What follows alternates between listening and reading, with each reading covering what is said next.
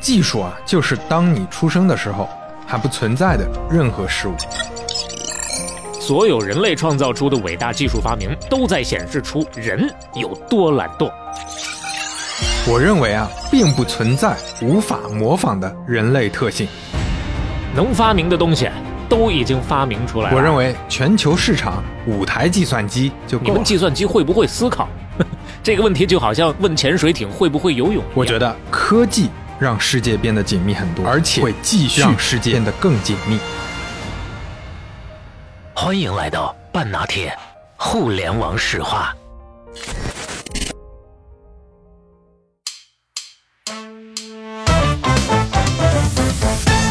史密斯后来就说啊，《玩具总动员》能成功，多亏了乔布斯那时候忙啊，他不怎么管我们啊，没指手画脚。每次他来我们办公室啊。就是胡说八道一顿啊！嗯，我们都得花一两个星期的时间才能重新走上正轨。哎呦喂，知道这这种的全都是火上浇油，饮鸩止渴呀。那你说我没有成本意识，我砍吧，把那些老员工全砍掉，老员工也砍掉，快速干掉了四千多人。哎呦，所以大家想不到哈，每次大家去迪士尼乐园买门票，或者去电影院看最新的，比如说《疯狂元素城》这部电影的时候，其实啊，你在做这些事儿的同时，你就是在给乔布斯的在天之灵烧纸钱呢。当时比尔盖茨接受媒体采访，那媒体就问嘛，就说：“哎，你们那个之前跟那个苹果公司给乔布斯开发软件，现在你给他的 Next 开发软件吗？”比尔盖茨说：“我给他开发软件，那我不如在他机箱上尿尿，在他机箱上撒尿。”半拿铁五十八期打板开始，大家好，我是刘飞，我是小磊，哎。不容易，不容易。呃，今天怎么个不容易法呢？呃，主要是刘飞不容易啊。今天这个口腔溃疡啊，舌头上有个大肿块，嗯，所以等会儿说话的时候难免有点大舌头啊。上一期我就有一阵这样了，哎，我看有人还留言问这是怎么了，我是替刘飞先预演一下，你们先适应适应。那是个预告，小小的预告片对。哎，那个另外还有个不容易的是什么呢？就是我跟肖磊终于啊，我们半拿铁的第一款特调饮料。啊，是真的那个饮料啊，咖啡呃做出来了。当然不要误会啊，我们网上没法卖，您得到线下才能喝得着。所以说，只能是部分有有这个运气的朋友。这这怎么话说呢？呃我们其实是跟杭州的一位听友啊，这这个店的老板呢，也是我们的听友。现在我们也是好朋友了。哎，是，呃，这个店呢叫零幺 Coffee，嗯，在华兴路上一个店，我们也会把这个店的信息放在我们的 show notes 和评论区里。我们俩一起算是参与研发，乱出主意，哎，瞎指导。最后我们真的做出来这一款叫什么呢？芝麻半拿铁。哎，对，哎，就是我们就是为了个。呃，有意思，对吧？就像之前说的嘛，这也有朋友说过，你们叫半拿铁吗？你们搞点咖啡的产品卖给我们，对吧？搞点周边什么？我们觉得就像之前做这个芯片杯垫一样，是我们不想说就过于随意啊，我们还是想用点心思。于是乎啊，芝麻掉到针眼里，哎，我们这次是真的用芝麻做的半拿铁，大家可以去尝试一下。呃，说实话，我之前去试之前，心里还是有点没底的，是因为我们提了这个需求，就一个很不讲理的需求，就是怕。最后出来一个黑暗料理，对我们说加点芝麻感感受一下啊，结果后来他们选用的是完全只用芝麻做的一种酱，纯纯的芝麻酱啊，这里面是没有加任何糖精和任何香精的，对，所以其实远比我们想象的，比如说喝芝麻糊或者一些芝麻油那种要清淡的多，那感觉还是很不错的。而且夏天喝真的非常解渴，冰爽。现现在是算夏日特调，呃，没有温的，也没有热的，你只能是喝到凉版的。就是说这款特调刚做出来那天啊，我们有台吃人斋的主播阿卓，他当时也去尝了一下，哎，点了个大拇哥，哎，这个特调这个不错啊。他作为一个长期每天不喝咖啡就不行的，也因为咖啡属于刚需，哎，是这是刚需，所以他能得到他的称赞，我觉得应该是。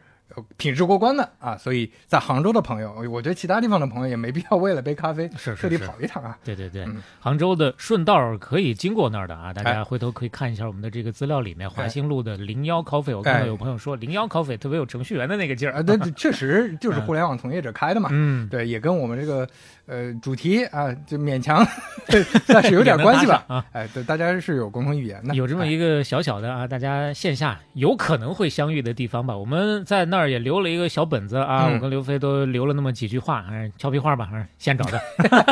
哎，大家也可以跟我们留言交流，或者说跟其他听友交流啊，这相当于是我们一个线下的异步的笔友会哎，笔友会一个一个异步分享，大家连接的一个空间吧。OK 哎啊，前面这个事儿稍微交代一下，然后呢，进入到我们今天的主题，算起来到了苹果简史的第三话了，对对第三话了，哎嗯，上回书我们简单回忆一下，说到苹果公司最辉煌的时候，其实没有几年啊，嗯流星一样啊。就在一九八四年 Macintosh 上市之后，那整个公司就是一落千丈啊。嗯最后的一根稻草，就是乔布斯作为创始人自己被他亲自请来的 CEO 斯卡利扫地出门，干掉了。那现在乔布斯和斯卡利的未来两边都是扑朔迷离啊。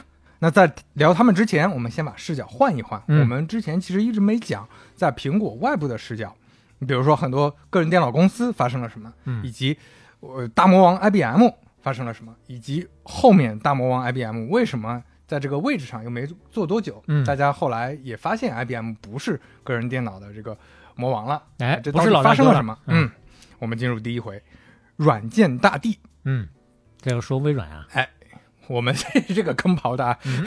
我们把时间倒推到一九七五年新墨西哥州。嚯啊，一说新墨西哥州，大家就能想起来那家购物中心里边夹在洗衣房和按摩店中间的嗯，个人电脑公司 MITS，罗伯茨老师的第一个个人电脑公司，如果忘了的，大家回去听啊，回去听，好好复习几遍。哎在硅谷神话第四期也是苹果简史第一期聊过啊，嗯。这位老师罗伯茨老师的牛郎星八八零零，这是世界上第一款商用卖的很火的电脑。嗯。但是他的故事我们还没讲完。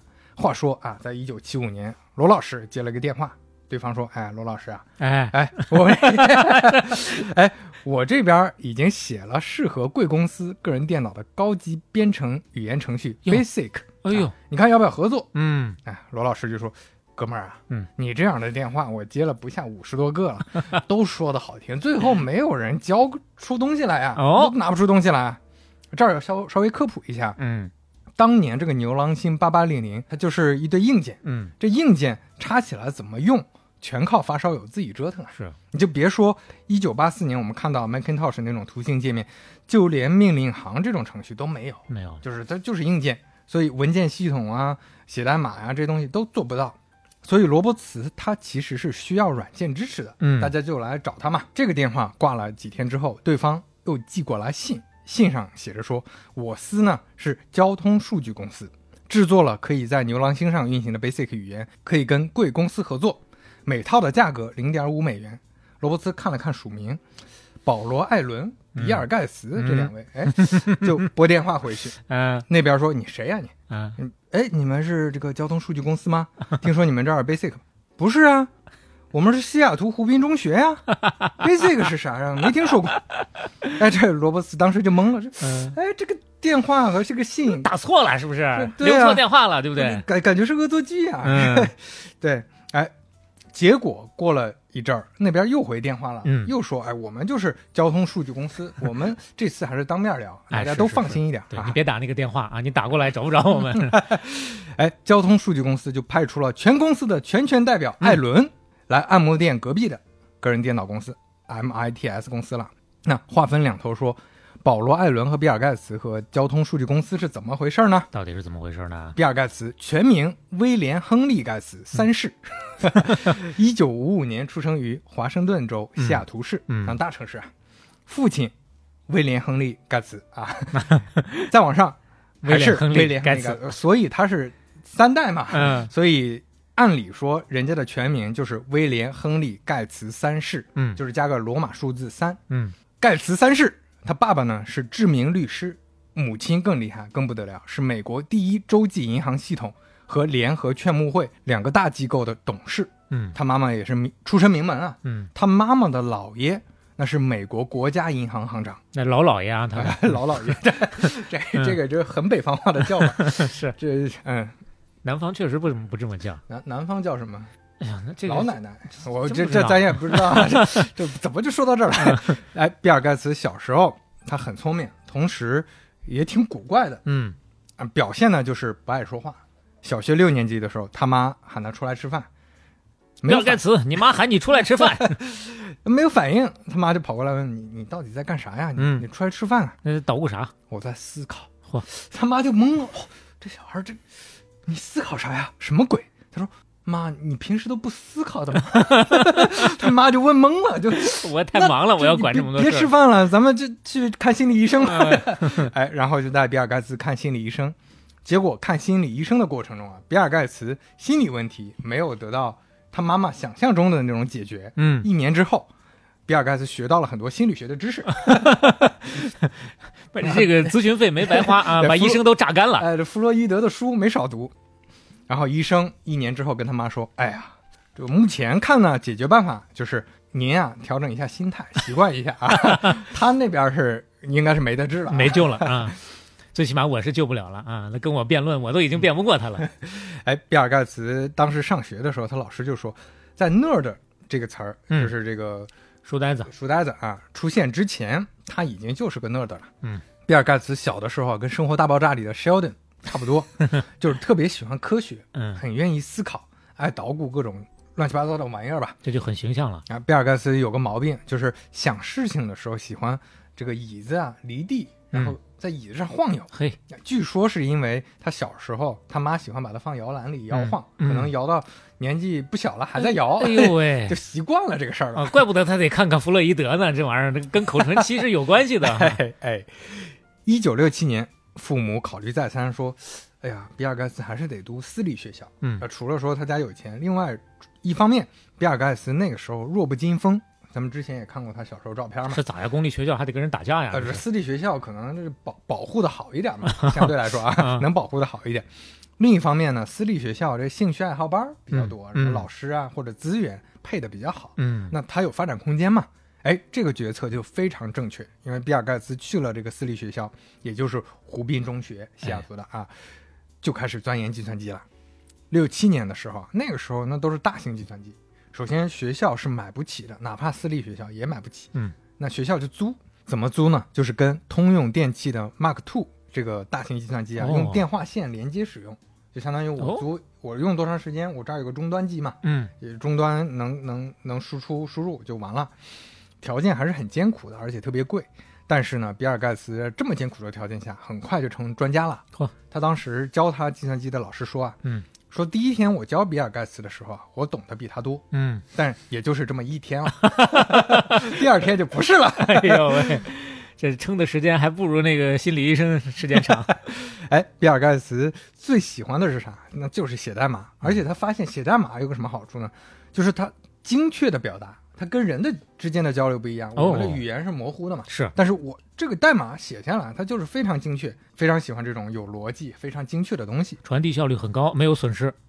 这个时候，他开始接触到 Basic 了。嗯那 Basic 我们稍微解释一下，在一九六零年，达特茅斯学院，也就是人工智能那个创始的地方，两位老师，一个是数学系的主任约翰·凯梅尼，另一个是数学系的教授托马斯·库尔兹。他们俩呢，为了让学生更方便的使用计算机，发现，哎、原来这个语言 Fortran 当时流行的语言啊，是不是那么好用？嗯我们想迭代一个更好用的语言。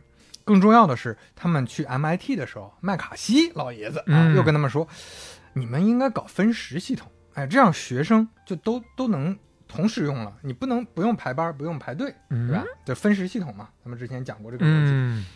分时系统支付那不是白说的，他们之前提过麦卡锡老爷子啊。啊，所以这样回来，他们就基于这种理念，在 Fortran 的基础上迭代了一个语言叫 Beginners All-Purpose Symbolic Instruction Instruction Code 啊，哎呀，这这名字比这个语言难呀这个，舌头就捋捋不直了。是捋不直了。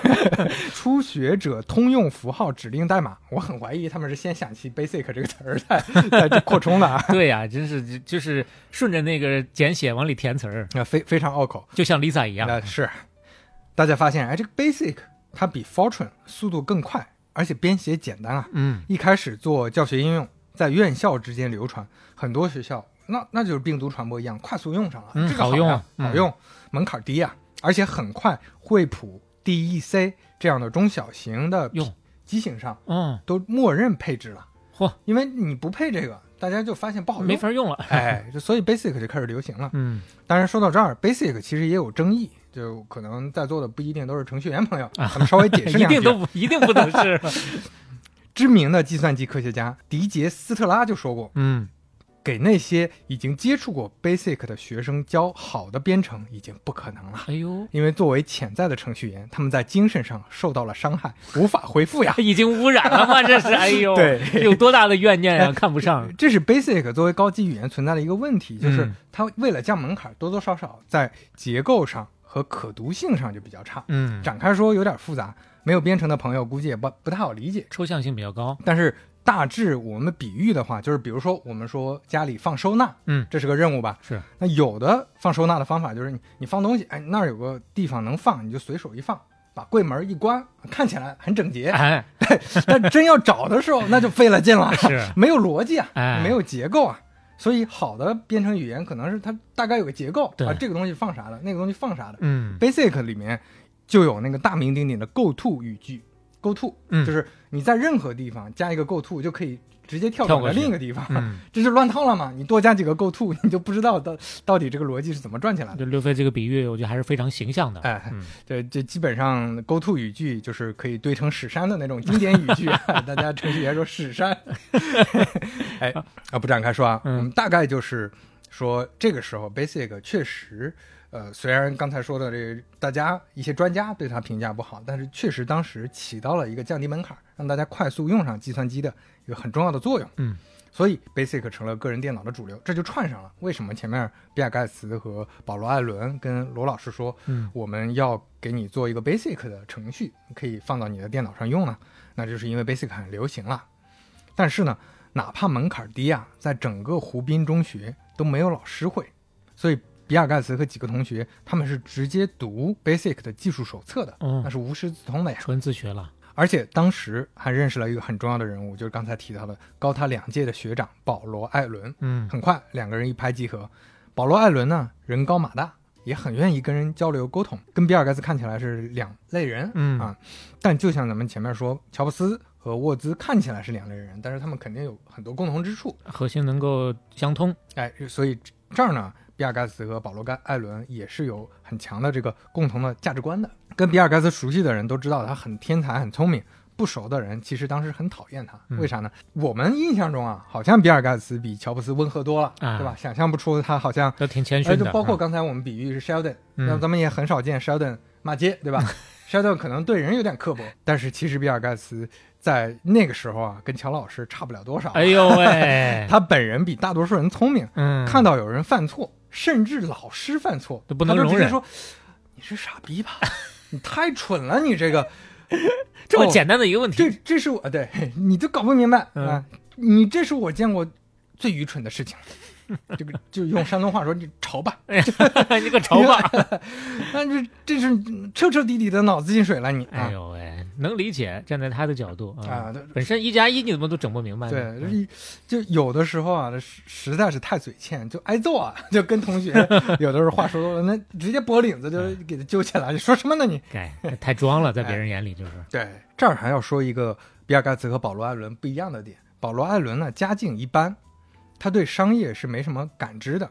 他爸虽然是华盛顿大学工作，嗯但不是老师，是图书馆管理员。哦，当然说图书馆管理员也很厉害啊，是 我们不能瞧不起，但是 但是家境确实一般。改变世界的人，哎，比尔盖茨是读《财富》杂志的呀，嗯人家上你看上中学、上初中、高中就读《财富》杂志就，是从小的培养环境确实有差别。哎，在高中的时候，他就跟保罗·艾伦说，有一天啊，咱们一定会有自己的公司的。嗯，后来他经常跟朋友直接就讲说，我啊，我在三十岁的时候，我就能赚到一百万美元。你看，当时大家听 天方夜谭啊，都懵了，三十岁哪儿那么大本事？你潮爸爸！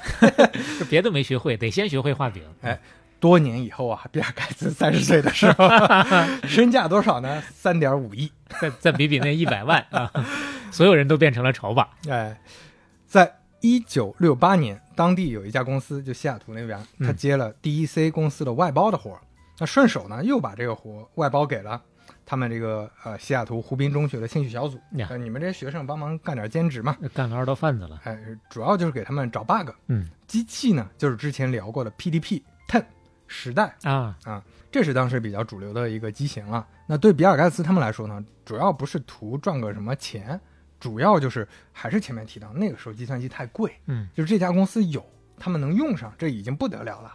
所以他们主要是想去学学东西嘛，白嫖，嗯、白嫖，哎，对，顺便还能赚钱。嗯，指导这个兴趣小组干活的那个那个当地的公司派来的人呢，哎，不是别人，芝麻掉到针眼里，这位正是数字电子游戏的发明人，铁路模型技术俱乐部的成员啊，MIT 毕业的史蒂夫·罗素。哦，啊，估计各位记性特别好的朋友应该有印象，咱们之前稍微提过这事儿。是，他在湖滨中学指导过这二位，哎，就是这个公司工作的时候。这就跟呃前前期串上了。哎，嗯，比尔盖茨和保罗艾伦一开始呢就是做点游戏玩，写写小程序，后来发现了一个东西，觉得更好玩，就是操作系统。嗯，哎，这个东西更高级啊，哇，怎么分配 CPU 处理程序，哦，怎么输入输出数据，怎么去控制这些各种各样的硬件，我的天，很有意思。他们就翻公司里的机器说明书啊，发现公司里这些公开的东西不够，嗯他们想看源代码，嗯，怎么搞源代码？那那个时候是高级人员才有的特权啊。是打入他们内部哎，他们俩就没有，他们俩就物理破解，去翻垃圾箱。哎啊去看人家 当时打出来的工作文件，把它翻出来。这什么能找出来的？哎呀，我天，这个时候，比尔盖茨他身形瘦小嘛，嗯这就有优势了呀。往里钻。哎，保罗艾伦人高马大，往里一扔，就把比尔盖茨扔进去了。哎呦喂，扔进去之后，就在垃圾桶里翻啊，哎，你看这个，你看那个，哎，最后翻出来这些皱皱巴巴、脏兮兮的打印纸，嗯哎，很快，说了可得洗澡啊，哎就很快就学会了。嗯不光会 Basic 了，而且很熟悉汇编语言了，这是更底层啊，嗯确实跟操作系统更近了。哎，他们真的是太喜欢了，人家放学都出去玩，他们恨不能把自己绑在椅子上，两个人就天天搞啊。比尔盖茨那个时候写东西还是晃来晃去啊，在椅子上搞着搞着，各种东西就都搞出来了。嗯，结果呢，源代码看到一半，项目结束了，那结束了，当然就不能给你用了。没有废纸了哦就，不能白嫖了，啊你公司你去都去不了，垃圾桶也这更进不去了。活儿已经收官了。收收工了，哎，嗯那湖滨中学的家长们一看，哎，那我们要支持一下自己的孩子嘛，所以凑钱给这家公司说，行行好，给我们搞个租赁账户，哦相当于就是我们继续租，花钱租，就家长们给钱啊。这些家长怎么还这么有意识呢？真是，但是啊，太贵了，太贵了，所以他们能租得起的这个额度真的太低，比尔盖茨不过瘾。嗯，不过瘾怎么办？就是感感觉现在已经上头了，就是戒断反应了。啊我操，这这不行，对怎么办呢？这比毒品贵哎，啊！个这个时候就不是物理破解了，嗯那这就真的是线上破解，当黑客了，直接黑黑进了人家公司内部的系统文件，找啊，到了管理员密码，直接随意用了，开始搞，我靠开，始搞。踩在了法律的边缘哎，这这个边缘没踩几天啊、嗯 d e c 的高层，DEC 的高层，嗯直接找到校长办公室了，说你们这儿啊，有人搁这搁这瞎捣鼓啊 哎。哎，你你看，你就说这时候你不抓紧考虑，赶快把他招过去，把这天才儿童招过去，对吧？你你现在就光想着他就没没没看够《财富》杂志。哎，是就光想着给他个处分，最后确实处分了，留校察看，消停了一年多啊，一年多。一九七零年，湖滨中学又换了一家公司，又租了 PDP Ten 的计算机服务啊、就这个时候其实就有一个价格了，我们可以感受一下有多贵，一个小时十五美元嗯啊，这十五美元在当年都不是个很小的数目啊。嗯那可能算下来几百块钱，甚至上千块钱呢啊！那比尔盖茨一看，嘿，继续黑他，又被抓了。哎呦喂，这次就真的消停了，嗯就靠非法手段不行，那怎么办呢？就走正道吧，嗯靠劳动力赚钱呗，继续就像前面说的接外包呗，嗯，那他要能接外包，他他妈早干啥了？真是，哎还是想走捷径。嗯这个时候还发生了一件事儿，就当时保罗·艾伦有点上头，就觉得这些事儿我也能干，感觉比尔盖茨好像不需要他，我也能搞定。哟而拉了几个哥们儿单干，这这俩人咋还产生哎，嫌隙了呢？是晾了比尔盖茨，晾了半年，嗯，半年之后，哎，还是得您，还是得您来啊，这就像抛弃了沃兹的是乔布斯，发现没有他不行啊。不行。然后比尔盖茨说：“我回来可以，嗯就一个条件，以后我说了算哎啊，我是老大。嗯基本上这个小事儿奠定了后来比尔盖茨啊，就是他们这个团伙儿 的头儿，奠定了这么一个基础。还得是财富杂志啊。哎，比尔盖茨当了老大，那就像模像样的搞了个公司，四个人合伙人制度，当时还拉了两个小伙伴，嗯，签了协议，而且自己 title 总裁啊，十六岁，比尔盖茨当上总裁了。但是，这个是他们只是签了个协议啊。是现在这个这个学校里也有十六岁的总裁，也有自己公司的，干嘛呢？游戏代练，游戏陪玩儿，带一群小伙伴啊。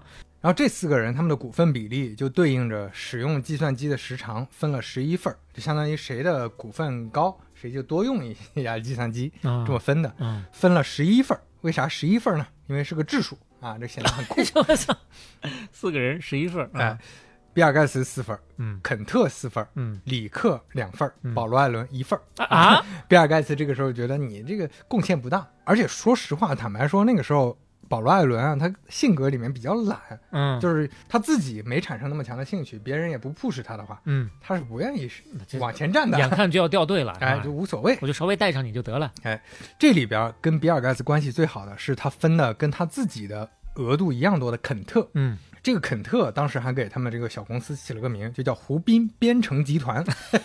集团，而且这个比尔盖茨跟肯特那俩人真是腻在一块儿啊，嗯，他们俩就天天这个保电话粥。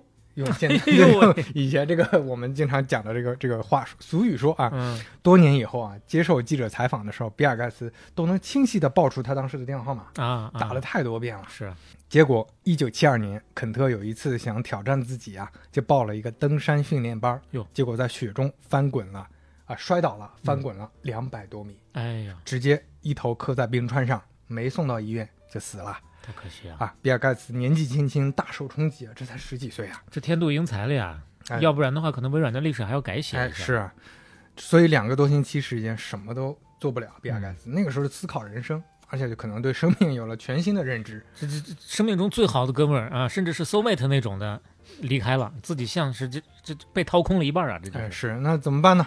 那就继续喊保罗·艾伦回来，让啊，他备胎备胎回回来回来，对，让他参与度更高一点嘛，嗯就拉他回来了。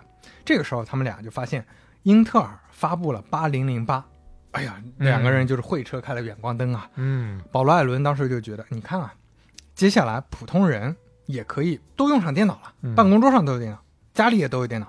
那个时候他已经有有这种洞见了。从一个芯片看到了将来个人电脑的未来啊，比尔盖茨说，就目前来说还不行，因为现在的速度特别慢。嗯你看一个 Basic 咱们做过呀，一用就占满内存了，它一占内存啥都干不了。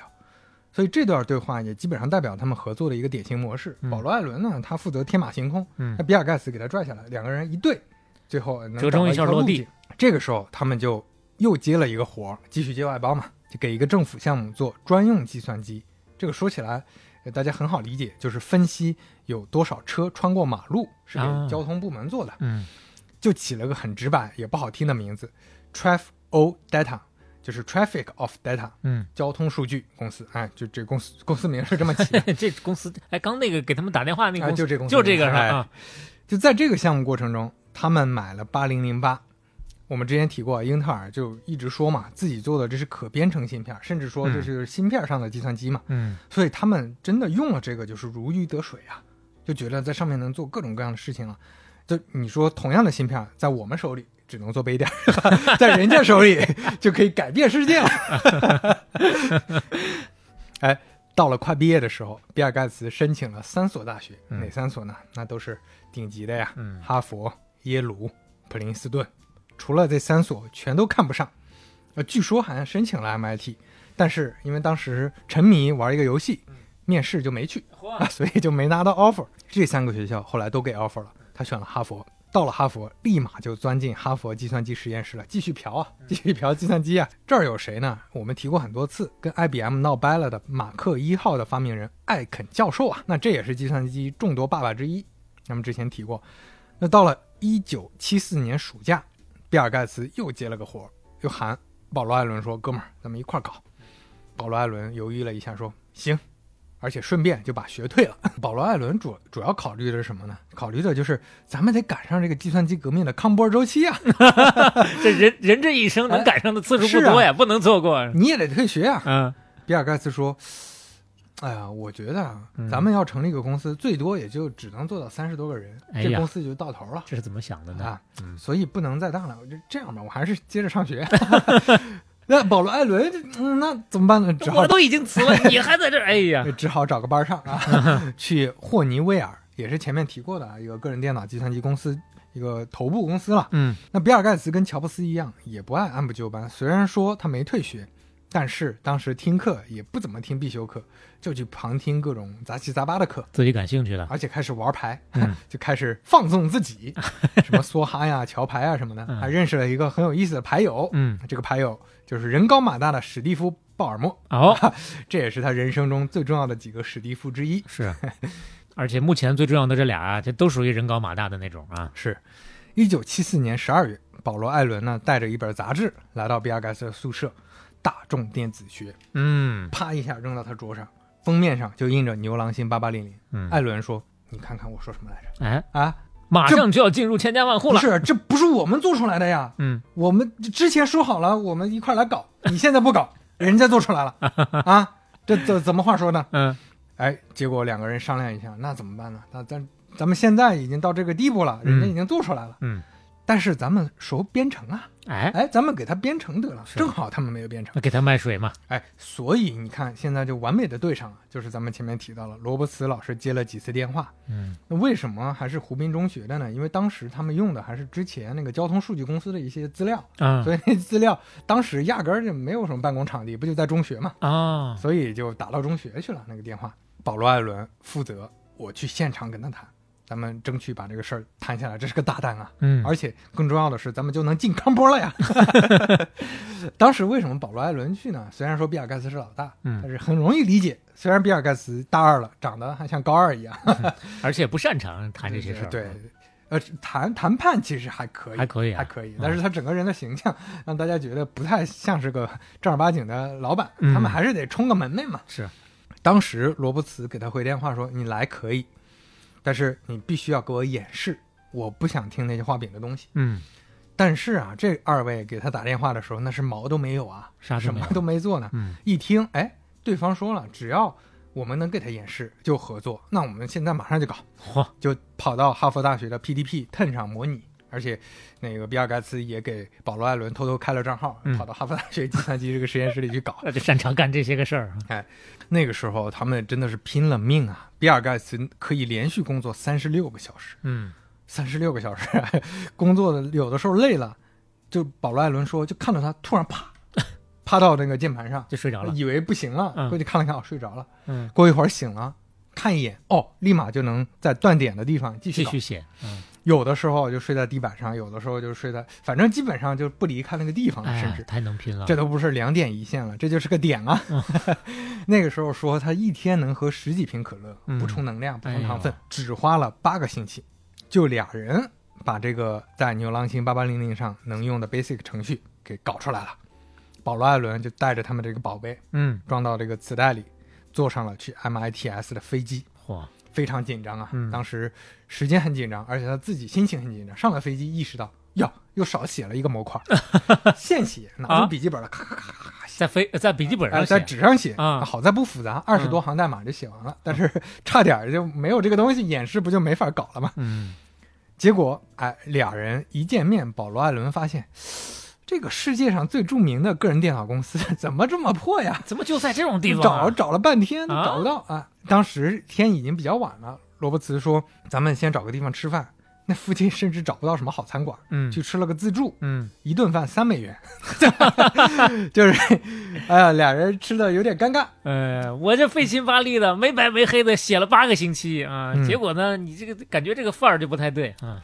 然后当天晚上，罗伯茨特地带保罗·艾伦开车带他去，我们这儿也有喜来登，嗯带你去喜来登啊，去看看，哎，到到了喜来登，那保罗·艾伦就在前台愣住了，我没带钱啊。罗伯茨哦，你一个大公司的带老板，你没带有钱钱？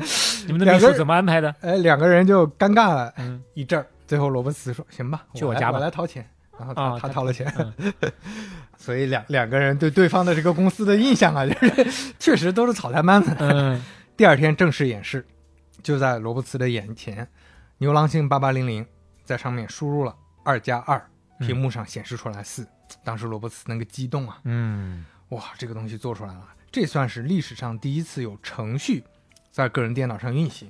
就我我们简单理解一下，就之前计算机个人电脑上的输入输出基本上都是我打说过很多次了，对，然后它是输出出来了，它不是一个固定运行的程序，对。啊，这是可以安装上去的程序，别人拿到就直接用的呀，这是历史上第一次啊，嗯，这也代表着软件行业的真正萌芽了。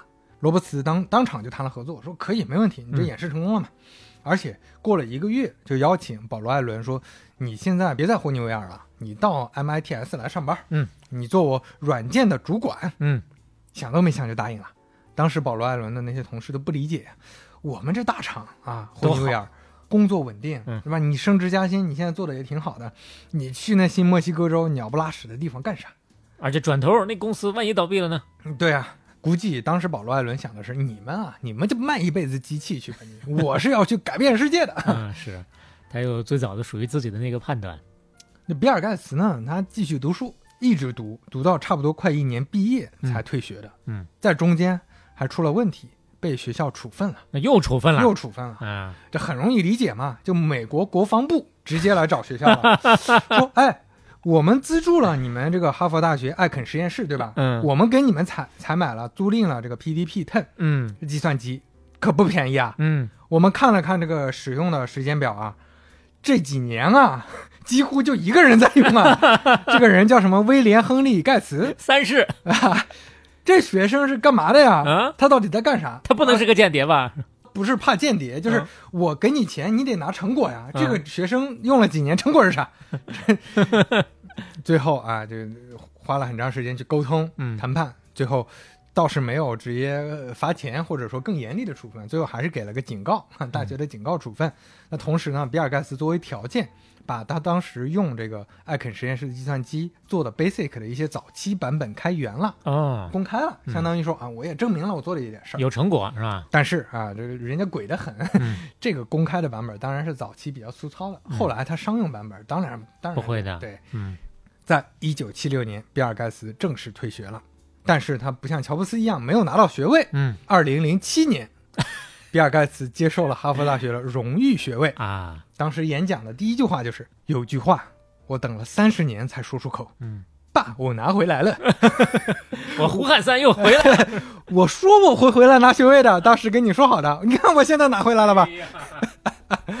那比尔盖茨退学以后，就全身心投入跟 MITS 罗伯茨老师的合作了。嗯，那这二位他们觉得交通数据实在也不好听。哎，那交通也不是咱们的主业嘛，是就改个名吧。比如说艾伦盖茨公司，嗯，就是跟会创始人嘛，嗯，对，AG 想了想，还是起个普通的低调的名字吧，嗯，还得还要再低调一些，跟其他公司命名一样，非常直白，嗯，就是微型计算机行业的软件公司，特别不能再直白了，这么一个伟大的名字就这么随意的诞生了，哎，也就是 Microsoft 微软诞生了。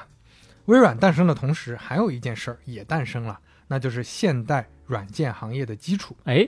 软件收费这件事儿啊，之前是没有的。嗯，一般来说就是你做了程序，基本上当时就是买断，要么就是抱着一个学习分享的态度，对，学术圈、科研圈大家分享一下。嗯，就跟卖机器一样啊，要么我就完全卖给你了，要么这个就大家拿着拿出来一起玩。对，就并没有卖使用权这个先例。嗯，这个相当于是租是吧？是。那比尔盖茨跟罗伯茨谈判的时候非常强势，而且最后谈下来了。谈的协议是软件授权给 MITS 十年，每台罗伯茨的电脑捆绑销售它的软件，每台给三十美元的使用费。嗯，而且谈下来两个对当前的软件行业影响都至关重要的条款：第一，比尔盖茨和保罗艾伦拥有所有权，MITS 只是使用，嗯，你不能改我的东西，你要改可以通过我。但是你自己不能随便改。嗯。第二，MITS 要尽最大努力让其他计算机生产商使用软件，并且每次使用都跟他俩分成。啊，哎，所以还要给友商去推这个东西。呃，对，就你要给我推，推完之后我还能再赚一笔啊。你像之前买断，或者说哪怕之前有买使用权，嗯，那买完之后基本上就买了就是我的，是我哪管你那些？接下来再怎么折腾啊，就跟你一点关系没有了，你也赚不着这个钱。对，你鞭长莫及。是，就像之前那么说王老吉那个啊，代理层层分发，最后乱套了。就王老吉的卖的就恨不得家里能吃的能喝的全都贴这个牌子了。对，那就是代理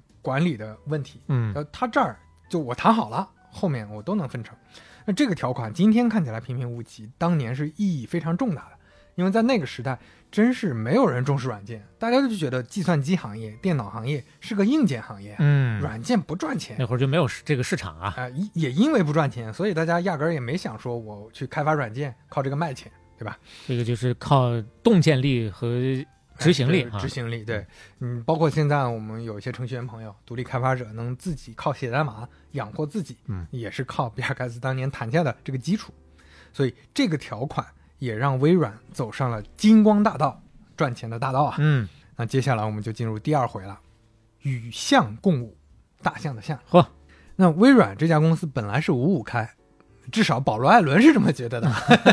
结果后来有一天，比尔盖茨突然说嗯：“我们得四六开，为啥？我干的活多呀。嗯，另外有一点啊，你不得不说这一点稍微有点霸道，就是另外有一点是你有班上啊，我没班上啊你是 MITS 的全职员工，嗯，我没有保障啊，所以我得多拿点儿。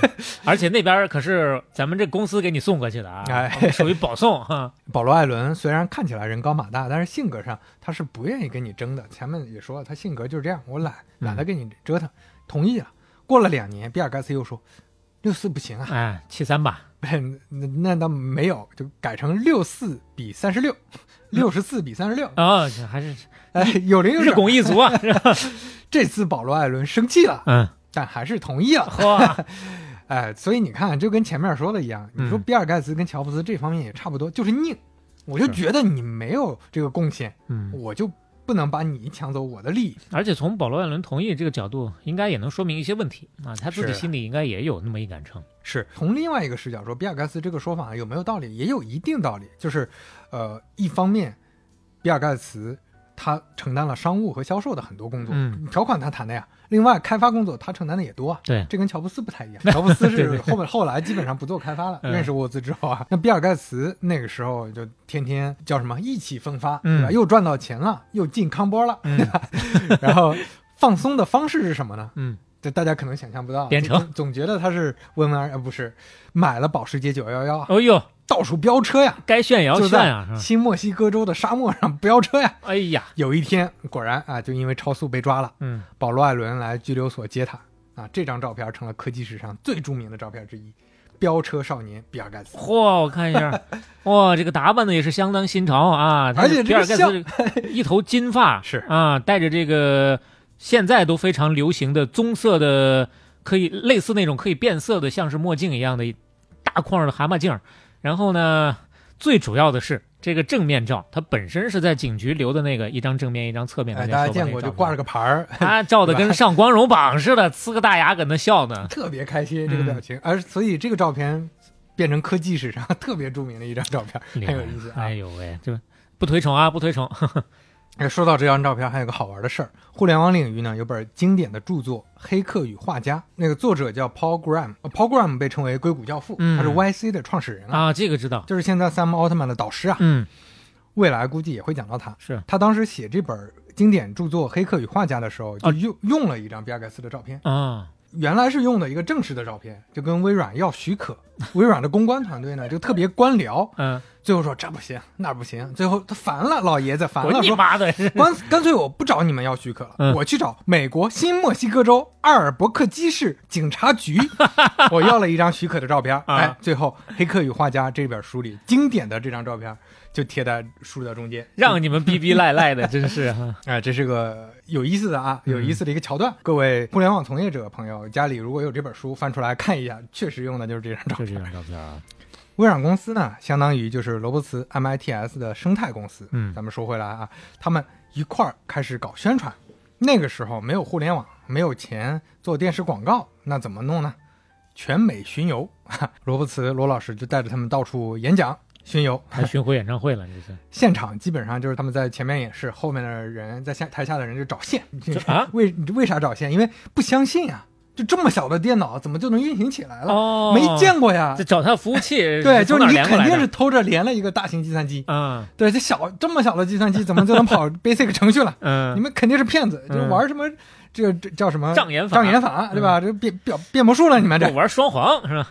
最后啊，发现没有线，就真的是鼓掌啊，牛逼牛逼，嗯你们厉害！哎，巡游巡游巡游到了硅谷，也就是佳酿电脑俱乐部那儿，哎呦，这个时候就出事儿了。嗯有个佳酿俱乐部的发烧友哥们儿一看，哎，这个好，就拿着打孔纸袋子呀，跑到他们电脑上复制了他们的软件。哎呀，哎，复制之后，佳酿他们自己聚会的时候，嗯，他抱着黑客精神，把这套程序复制了好几十份儿啊，见人就发。哎 你拥有这个好，你回试一下。这叫什么？比尔盖茨他们搞出来，好 好用，好用。那当然，这这这我们能理解佳酿为什么是这种是做法啊。他们本身也就是这种风气嘛，只不过就是慷了他人之慨了嘛。对，比尔盖茨知道之后，那就觉得是你这是弹钢琴不看本儿，你离谱啊你 啊！嗯于是写了那篇经典的公开信。嗯啊，信很长，基本上就是骂他们，骂那些发烧友。我缩略了一下，大概是这样的：我啊，跟保罗·艾伦花了整整一年时间开发牛郎星的 Basic 程序，我们花费的计算机市场非常宝贵，嗯到目前为止价值至少四万美元啊。嗯结果我们发现身边用 Basic 的用户百分之九十左右都没有购买过，我们真正收到的费用折算下来的劳动价值不到一小时两美元。你们这些人那就是盗用的，你们认为硬件买了，软件就不用再花钱了，这根本就是不公平的。我们编程，我们找 bug，我们编写使用文档，我们吭哧吭哧干一年，一夜会到解放前。你们这些人，你们就是强盗。最后，欢迎想买软件的人直接来信 或者提供建议。嗯，最后没忘了要必须给自己打个广告。啊哎，这封信呢，不光刊登在了各种计算机的杂志上，嗯还放在了《人民计算机公司》这本杂志上，而且还放在了佳酿计算机俱乐部的通讯，就他们有自己的通讯刊物。嗯结果信件源源不断的寄过来了。比尔盖茨打开一看，看，哎，是不是赚钱了？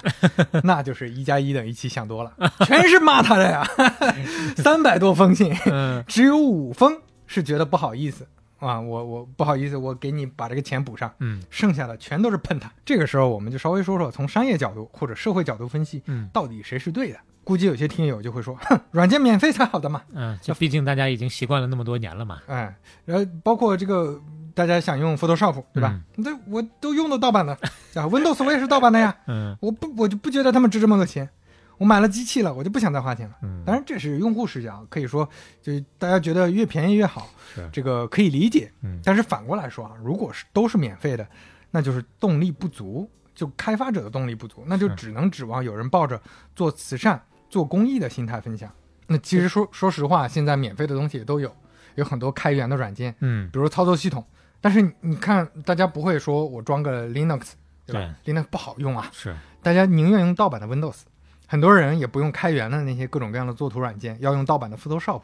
道理就是这样的，就是商业化的公司才有能力做更好的东西。要不然整个系统不可持续。嗯是经常这样的例子也会放到医药公司来讲。是你得先让人赚钱嘛。嗯就说实话，要是没有比尔盖茨这种反抗开源和共享精神的商人，可能啊，软件行业还是那种我们今天要用个东西啊，还得去下载乱七八糟的零件，调试来调试去，从头开始慢慢的弄，嗯折腾半天还不一定能搞定，是因为你没有商业公司愿意帮你擦屁股，没有人做这个大一统哎啊，就没有效率的真正能能黑马机制跑出来的这个领先的效率最高的这方的胜出。是说到这儿，还是想多说两句啊。比如说内容这个事儿啊，嗯你说现在互联网的内容都是不花钱的，但大家也都意识到了，羊毛出在猪身上啊。你用搜索引擎不给钱是吧？嗯，那我就放假广告骗你钱。竞价排名了。你玩游戏不给钱是吧？嗯，那我就让你玩两个月，突然恶心你，嗯你不花钱玩不动，是，很难玩啊，你就只能乖乖掏钱了。这些其实都是建立在表面上不花钱的基础上的呀。嗯，越是免费的越是贵嘛。对，所以对我就想说这句话，啊免费的就是最贵的。嗯各位可以去知乎搜这句话，免费的才是最贵的。有很多网友的分享，分享的网友里，你可能会看到某个熟悉的名字。叫刘飞。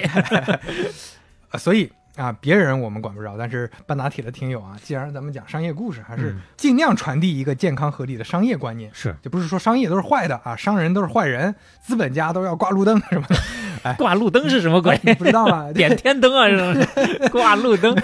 就很多人都觉得大家应该互帮互助，别这么功利。其实这个说起来，当然我们鼓励有这种精神啊，但是你不能强迫别人这么做，是这很多时候在社会逻辑上是行不通的。格局要大呢，是主动的事儿。啊，是，我很喜欢一句话：商业才是最大的慈善。嗯这是薛兆丰老师说的，他算是引用了亚当斯密的一句话。亚当斯密说过，商业就像一栋大楼，而公益是大楼外墙上美丽的壁画。嗯，相当于商业是皮，公益是毛，皮之不存，毛将焉附啊。是了是了。所以你不讲商业规律，公益也不可能成立。具体大家可以去参考三十七期我们聊的 Patagonia 的故事，嗯，人家是商业公益两不误，是这个我觉得才是比较健康的、合理的一个逻辑啊。对必须要运转下去嘛，否则将来你可能存在一些确实又好用又不要钱的，但是你要知道，它通过其他的一些逻辑，同样是可以收回成本和这个收益的，是要不然赚不下去。是的，那多啰嗦了几句。佳酿计算机俱乐部的老师们，他们说软件都是公开的、开源的才好，这是不是特别有道理的？就是有他们的呃逻辑所在，嗯但是不是绝对意义上的有道理的啊以。他们当时那个小圈子的认知，可能觉得挺对，但是呢，这格局小了。那比尔盖茨说的这个话，他写的信是不是很有道理呢？嗯也不是。最大的问题就是他提到了那四万个小时，嗯，那是你白嫖了人家哈佛大学的呀，你还好意思说我花了多少多少钱？嗯你出了个一毛钱吗你？很多人呢写信去骂他，估计啊也要从这儿开始下笔。啊，你这就是你刚做完近视手术，你睁眼说瞎话呀你！哎，比尔盖茨不光在这方面赚了便宜啊，其实这些人帮他传播 Basic 软件，嗯其实也让他赚了大便宜了。等其他计算机公司反应过来的时候，嗯，微软的 Basic 已经成了行业标准了，哎，他个人都无所谓。但是你就说刚才佳酿的这些哎发烧友无所谓，但是你说大公司我要用，发现哦这背后是有公司开发的，嗯，那我还是得找你乖乖谈判。是，这就从另一个角度又可以举例子了，就像这些年郭德纲的相声一样，这都说起来二三十年了，为什么他能火？当然水平是一方面，另一个方面呢，没有网上那些传的哎乱七八糟的免费的资源？是谁会知道郭德纲呢？所以对于这件事儿，人民计算机公司的创始人小李老师哎，他是这么说的：嗯，我们啊让微软成了行业标准了，他还怪我们盗窃，不像话啊！嗯，到了一九七八年底，蒸蒸日上的微软正式搬回到比尔盖茨的老家西雅图，嗯，他们公司十二个员工全部合影了，这成了微软最早的珍贵照片。知名传记作家，也是《乔布斯传》的作者艾萨克森，嗯在另一本书写到这张照片的时候啊，他说：“大部分人啊，感觉像是难民。”稍微看一下，大家要结合当时那个时代背景看，因为现在你光说是当年的照片，我们很难知道当年其他的正常的合影是什么样的。这张呢是一张黑白的照片啊，呃，主要是大胡子邋里邋遢的人比较多。大胡子蛮多的，长头发也有那么几个啊，拍的稍微挺严肃。但是比尔盖茨啊，比尔盖茨在左下角啊，而且比尔盖茨真的，我我看下来觉得他是跟着这些家长出门的小孩儿，对，就明显从 面相上也显得特别小。至少看不出来是这家公司的老板是啊。右下角就是保罗·艾伦，啊，感觉像他爷爷。对呀、这个没差几岁的学长，明显要比他更成熟。哎，这张珍贵的照片儿，这也是挺有纪念意义的啊。嗯在七十年代末，还有一件软件行业的大事儿，就是我们之前聊过的 VC Calc，这是一个电子表格的，算是建立了早期的行业标准的这么一个软件，嗯在 Apple Two 上卖火了。嗯，那个我们之前聊过，真正开启了软件行业。是哎，这个时候软件已经变成了一个主流的，大家都在关注的一个事情了。接下来面对竞争，IBM 终于要行动了。嗯，当时可以说是 IBM 一行动，大家就发笑。是，咱咱们说过了，苹果首先还登了一篇整版的广告呢，是说欢迎 IBM 啊，揶揄他啊，说你不行，你来吧。来来吧，来吧嗯根本瞧不上。当时还有一个行业专家说，你让 IBM 做个人电脑，嗯那就像教大象跳踢踏舞一样难啊。哎呦，这句话体现的就是 IBM 实在太大了。嗯你你说之前它已经大做了一次大的转型啊，从机械设备到电子设备，嗯，转型一次成功已经很不容易了。是这次要再从大型机转型小型机，感觉更难。to B 转 to C 啊，这逻辑又有差别。甚至包括在内部大转向啊，很多高管都反对，他们说，咱们要么这样搞个贴牌吧。你看隔壁，呃，也不是隔壁，就是你看那个西海岸，嗯雅达利，他们不是在做个人电脑，做的还行吗？咱们直接把标换了，啊换成 IBM 就行。咱们哪有那么多精力资源啊？嗯这个成本这么高，风险这么大。但是啊、当时开会的时候，IBM 有一个实验室的高管就说：“给我，给我，我一年就能搞定，哎呦，而且不需要你什么资源，嗯，不需要你太多资源，我就搞定了。”军令状都立到这儿了。于是老板就交给他了，你那你去搞，他就拿到了公司第一个个人电脑项目，嗯项目交给他手下叫艾斯特里奇。嗯，老板说了一年，那咱们就一年吧。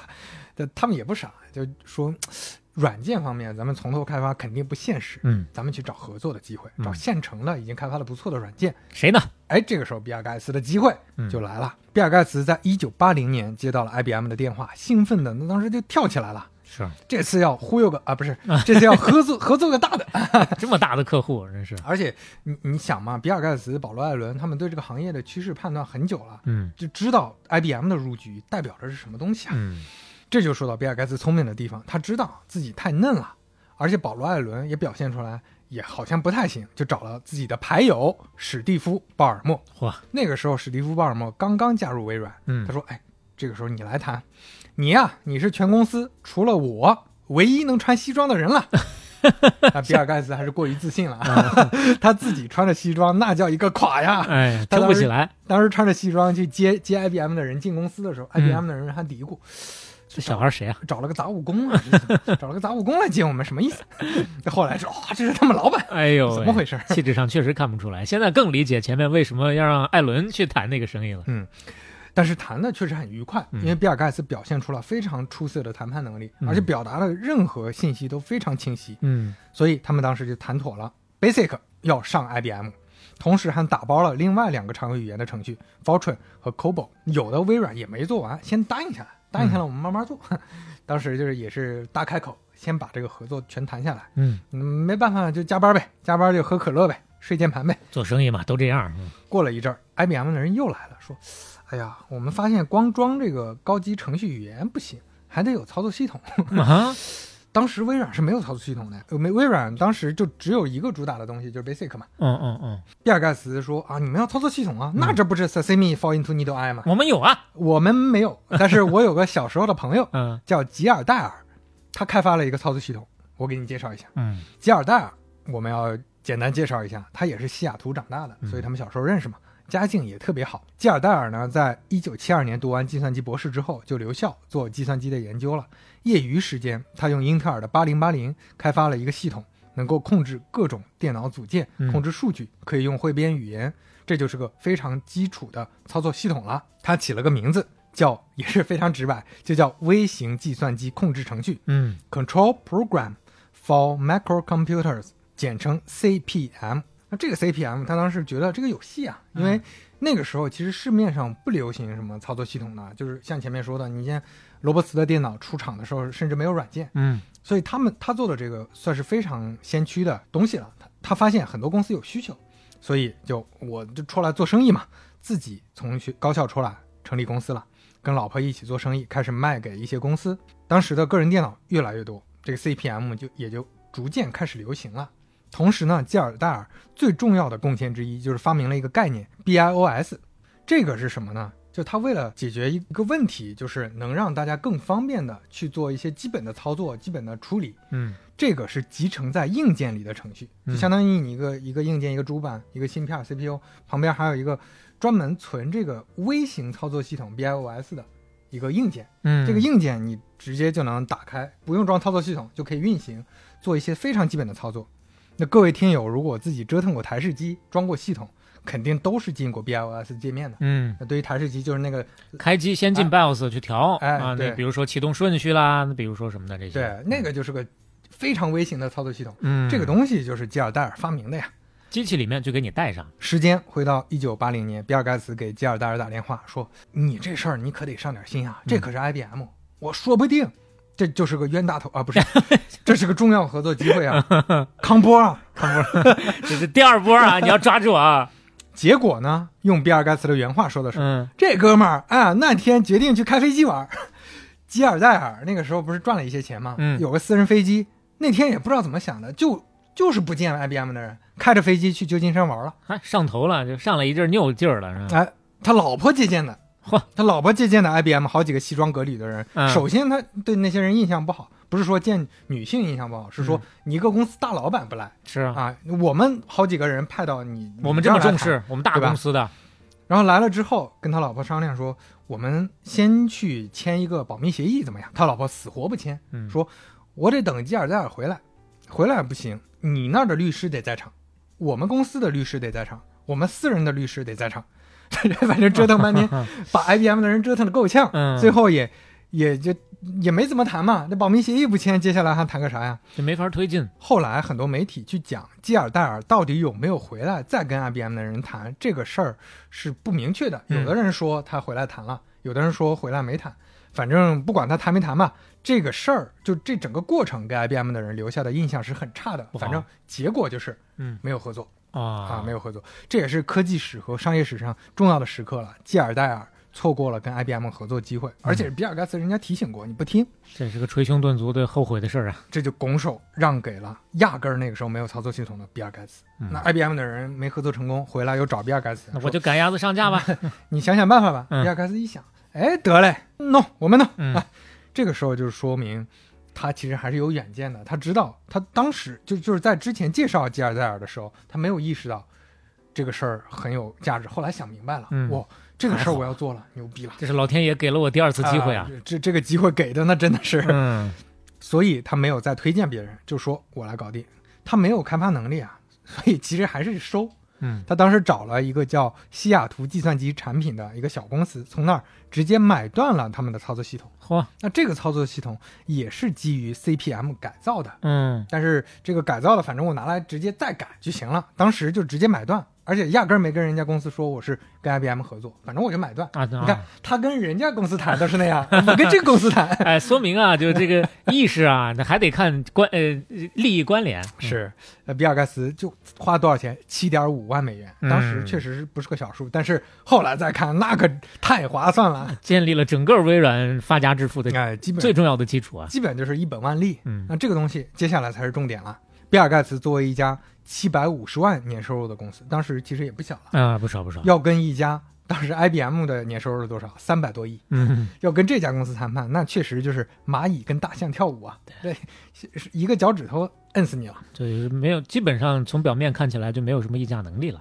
但是比尔盖茨非常牛逼的、非常出色的完成了谈判任务。嗯虽然说当时这个操作系统的授权费用卖的不贵，只卖了十八万六，嗯这个确实不高，但是同时又像前面一样，他把条款全谈下来了。啊，IBM 不是买断，微软保有源代码的控制权，IBM 你想要搞就得通过我搞，你只能做的。哎，而且我我吃分成。嗯，我们稍微捋一捋这么谈的结果，那就是 IBM，因为它公司大呀，嗯它推操作系统，就如果他个人电脑成了，他的操作系统肯定会进入千家万户的。是这个时候，微软的操作系统就变成行业标准了呀。嗯那这他妈就是个天才的创意啊！嗯这个这种谈判，那比尔盖茨人家搞下来了，你再看现在的现实情况，哎，就就是我们都看到了嘛。对，这里边还有个好玩的事儿，当时比尔盖茨谈判完回家就跟他妈说：“你儿子我出息了，哎，我跟 IBM 谈合作了啊啊！所以你看啊，退学是对的。所以他其实在家里是有这个压力的，啊他爸他妈是精英还出身嘛耿耿于。怀嘛，对，就是辍学嘛你。连个学位你都没拿到，嗯结果玛丽盖茨说：“我回头问问啊。”他他问谁呀、嗯他直接问 IBM 总裁奥佩尔，人家 就他们都是联合劝募协会这个机构的理事，都是圈里的。哎，他们平时会开会的呀。嗯有一天开会的时候，玛丽盖茨就问说：“哎，你知不知道我儿子公司微软？”奥佩尔：“微软没听说过。没听说过，哎，玛丽盖茨回家就说：“你看看，那吹哎牛逼，你这个项目，嗯他他倒没说吹牛逼，他说啊就是没有那么大对，没有那么重人家总裁都不关心啊。嗯啊，过了几个星期，一次汇报会上，当时有人就跟奥佩尔汇报个人电脑的项目，他们就说：“哎，我们现在跟几家软件公司合作，嗯有一家公司是相对比较重要的，老板呢叫比尔盖茨。嗯，”奥佩尔说：“哎呦，这不是玛丽的儿子吗？哎，哎，挺好，这小伙子挺好的啊。嗯所以，因为这个公案，坊间有很多说法，就是这层关系才让 IBM 跟微软合作谈成。啊，事实上不是但，是事实上，其实肯定可能有那么一丢丢原因。嗯就比如说奥佩尔说这个挺好的，他们就更兼顾了合作。最开始的原初的推动力量不是靠这个，，对你，你说光靠比尔盖茨他妈厉害的，嗯这不大可能，肯定也是人家做的东西好。所以比尔盖茨的这个故事啊，也某种意义上又一次打破了血统论。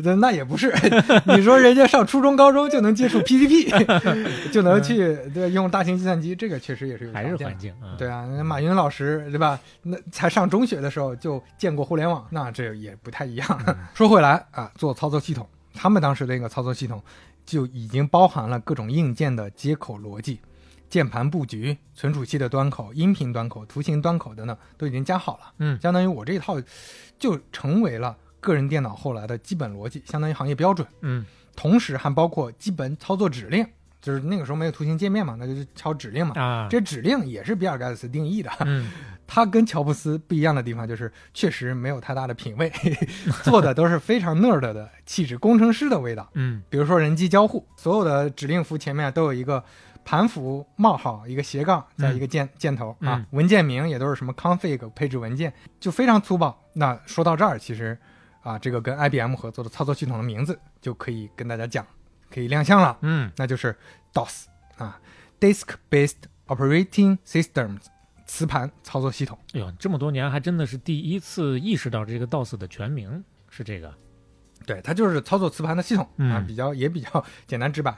那前面说了，IBM 是买的授权，所以 IBM 的版本它叫 PC DOS，嗯微软自己的版本叫 MS DOS。那说到 DOS，其实年纪稍微大一点的听友接触过电脑的，一定是有印象的。呃，基本上中国的接触电脑最早的就得是 DOS 系统了啊。是，那你所有的要干点啥，对吧？要打开个程序，嗯要移动个文件，要看看现在电脑的状态，全都是在 DOS 里敲代码运行。所以前面那个问题，比尔盖茨打的算盘，啊让 IBM 帮忙把 DOS 变成行业标准，能成功吗？嗯 当然我们都知道成功了。嗯一九八三年，MS DOS 的销量到了五十多万，净利已经一千多万美元了。基本上有电脑、有个人电脑的地方就有 DOS 了。说到这儿呢，行业里当时还有很大的争论，就是吉尔戴尔人家是开发了 CPM 的，但是钱最后全都给比尔盖茨赚去了，嗯因为他这个操作系统还是建立在人家的基础上的。嗯嗯但这个也不好评论，这个有点像苹果和施乐的关系。嗯，是嗯，就是你说吉尔戴尔搞能不能搞大，搞得搞成这样，也不好讲，也不好讲啊毕竟前面也尽量的我们去探究过那个源流了，机会给你了，你不管什么原因没抓住。包括吉尔戴尔后来也没有说，就这一次之后就没有再做，他其实一直在迭代优化他的操作系统，嗯跟各种公司合作，但是这个就就就说大了就复杂了，确实也没搞起来。是啊，后来吉尔戴尔去世的时候，比尔盖茨还说过，他是个人电脑的革命先驱之一，嗯我非常尊重他对个人电脑行业的贡献啊，哎，他是承认他的历史地位的。最起码态度是好的。嗯嗯，那 DOS 跟着 IBM 起飞的时候，IBM 是看不上微软的。嗯你说他真知道操作系统这么重要，他也不会当时这么去谈的。嗯他就觉得微软就是个小供应商，跟现在大公司找个外包差不多。但是他们没有意识到的是，自己是在给微软铺路啊，啊，就是就差说给微软打工了啊。是啊，那个时候呃确实就不得不再次提到，比尔盖茨和保罗·艾伦是有洞见的，就嗯未来软软软件是一个非常大的市场，他们不认为软件是未来啊。嗯那谁觉得软件是未来？那确实就是比尔盖茨。他在 IBM 个人电脑发布的同一年，《个人电脑》这本杂志的创刊号上有一篇专访，这里面有一句话：硬件的吸引力将大大下降，嗯软件将承担起全部职责。当时大家觉得天方夜谭，那后来他又把这个预言证实了。那会儿可能也有人觉得他王婆卖瓜嘛，嗯，不排除这样一个嫌疑，但最起码自己要先有这个认知。是，那从这之后，软件行业平地起高楼啊！软件开发者和软件公司甚至成了我们这个信息时代、互联网时代最重要的角色之一啊。我们进入第三回反叛联盟。嗯，那比尔盖茨的算盘肯定是找各种硬件厂商合作，前面也提到了，他想定义行业标准嘛，嗯那谁都找。当时个人电脑最头部的位置，当然还有苹果，所以他当时就自然而然跟苹果合作。嗯，那当时市场里 Apple Two 那是非常火的电脑嘛，那跟苹果比，微软这个时候也是蚂蚁，因 为苹果那个时候营收是三点三亿，嗯微软哪怕翻倍了，也只有一千五百万了。嗯比尔盖茨跟乔布斯接触，两个人发现对方有自己欣赏的地方，嗯但是大部分还是比较讨厌的。比尔盖茨最讨厌乔布斯的地方是什么呢？嗯就不会写代码，不懂技术，你只会逼逼。啊，乔布斯呢，讨厌比尔盖茨的就是这个人没有品位，嗯不懂产品，不懂设计啊。这个我们都相互他们他们都是啊有理由的啊，说的都对。不过那个时候两个人关系还是不错的，因为嗯毕竟业务上是有合作嘛，嗯，两个人经常混在一块儿。但是不是也记得咱们上一期说到啊，Macintosh 发布的时候还请了三个这个软件厂商代表对吧？伙伴对、哎其中之一呢就比尔盖茨。对，乔布斯发现比尔盖茨虽然没有品位啊，但是他们做的产品 Excel 还是不错的，啊，所以就跟他谈说，你只要独家给苹果做 Excel，就你不做 IBM 其他公司的版本，嗯。那我就在苹果电脑里只用微软的 Basic，因为 Basic 那个时候到处都用嘛。啊，呃，苹果自己也在开发 Basic，嗯。但他说我就不开发了，我得罪一下我的员工，嗯但是我支持你。比尔盖茨就同意了，所以那个时候两边的关系还是可以的。有一次媒体答谢会，当时有记者就问比尔盖茨说：“微软是不是以后还是会给 IBM 开发 Excel？” 比尔盖茨说：“后边吧，后边会吧。”然后乔布斯当时抢过话筒就说不会了啊，：“后边我们还都会死呢，后边，后边都会死。啊这话有点酸是吧？啊，大概也表达了他想表达那个意思了。”嗯，这就跟前面我们聊的串上了。而且刚才肖磊也说了，其实他跟这些深度合作伙伴交流的时候，已经提前把 Macintosh 的一些系统公开给他们看了，嗯而且提前了好多年。所以这个时候，比尔盖茨也看到了图形界面啊，啊、那他哪怕没有品味，他也懂啊。他也真楼机了，这这个东西，对啊，是。显然是个真楼机啊。嗯。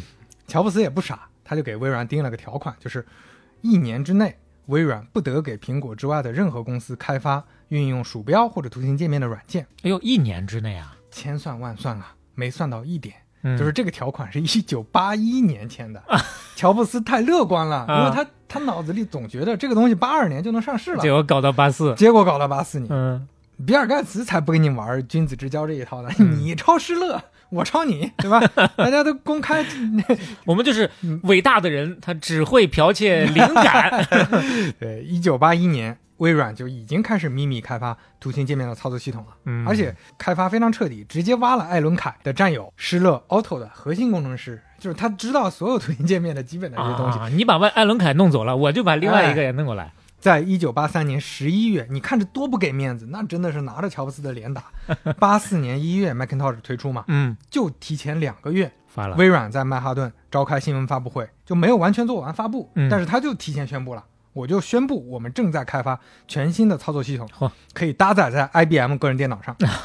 这个系统是图形界面的，所以我们就叫窗口 Windows，这他妈的，这是背刺了，真的是。就是背刺哎，。我现在想想呢，就想不明白乔布斯当时为啥只给他签一年。嗯，呃，他他就是现实扭曲，纯纯自己现实扭曲了，他以为纯纯就是因为乐观，所以他为什么不直接签个十年、二十年？嗯，谁知道哦呢对吧对对，这这个就不好说了。嗯 乔布斯当时看到 Windows 发布以后，觉得这就是你这是小偷弹钢琴不看本儿，贼离谱啊！你这是，哎，就就跟人说，你给我把比尔盖茨叫过来，嗯，我叫过来。那个时候，微软确实是苹果的小弟，也可以嗯理解。就是比尔盖茨就乖乖的到了，到了现场之后，乔布斯当场发飙。咱们前面也反复提过乔布斯那个人的状态啊，是对吧？就是叽里呱啦骂骂骂了一大堆，伸腿卖茅坑，你这太过分了。坑我们！啊我以前那么信任你，嗯你居然在我这儿偷我东西嗯啊！比尔盖茨是知道乔布斯性格的，就听他骂，就说叽里呱啦骂累了，乔布斯不说话了，比尔盖茨就慢悠悠的说：“哎呀，史蒂夫啊，嗯。我觉得是这样啊，这更像是呢，我们两个人都有个邻居叫施乐，我去他家偷电视，嗯，发现你呀、已经把他搬走了，啊就这么回事儿。就这句话也是后来非常经典的一个公安了啊。嗯。是大家都是抄的，你也别比我道德优越到哪儿去。嗯。就这次之后啊，乔布斯恨了一辈子呀，嗯。到死之前他都说比尔盖茨这货把我们坑惨了，嗯。厚颜无耻啊！这个人，他还是我估计内心里觉得，当时不坑他，说不定八四年他能过得更好，也不会被干掉。嗯那这个也分两两头说，他们之前也说了，啊那个失败也不光因为 Windows，也有各种各样别的原因啊。是是是，因为包括比尔盖茨肯定也有办法接触施乐公司啊，嗯他也他也肯定是以行业内对吧，圈子这么小对吧，顶多就晚两年嘛。对，只不过比尔盖茨传还没有正经出来。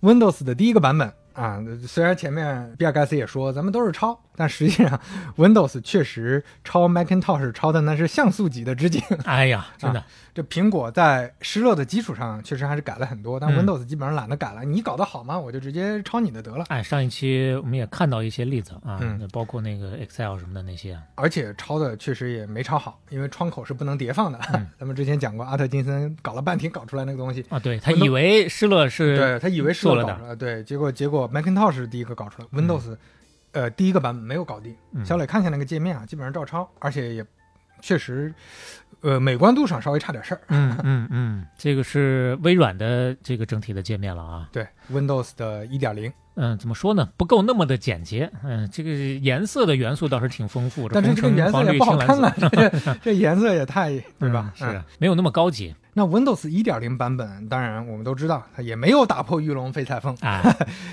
太差了，特别慢，也不好用，就是性能上也不过关。最后只卖了一百万套。嗯那整个个人电脑市场在八十年代根本就整个八十年代基本上就没有接手图形界面，主流的操作系统就是 MS DOS。哦哦啊，这样哦，我还以为我们落后了太多年。那这么看看的话，那我们也没有落后，没有落后太多年。嗯，就我们用我们真正用上不是也是九五吗？对啊，外国人真正用上也是95也差不多，啊也是九五。嗯那很快，Windows 二点零在一九八七年发布，这个时候发布，苹果公司 就在一九八八年提起诉讼了。嗯就之前关系还行，后来这个时候斯卡利了嘛，嗯斯卡利直接诉讼说 Windows 侵犯了 Macintosh 的用户界面版权。嗯三年之后判决下来，驳回苹果上诉。嗯这个驳回意义也非常重大，相当于又给盖了个戳了。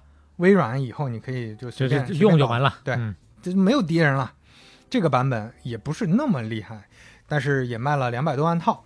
这个时候，比尔盖茨已经成为了全球最年轻的白手起家的亿万富翁了，嗯，从零干起来的呀。也干起来了啊，这也不是那种小弟的角色了。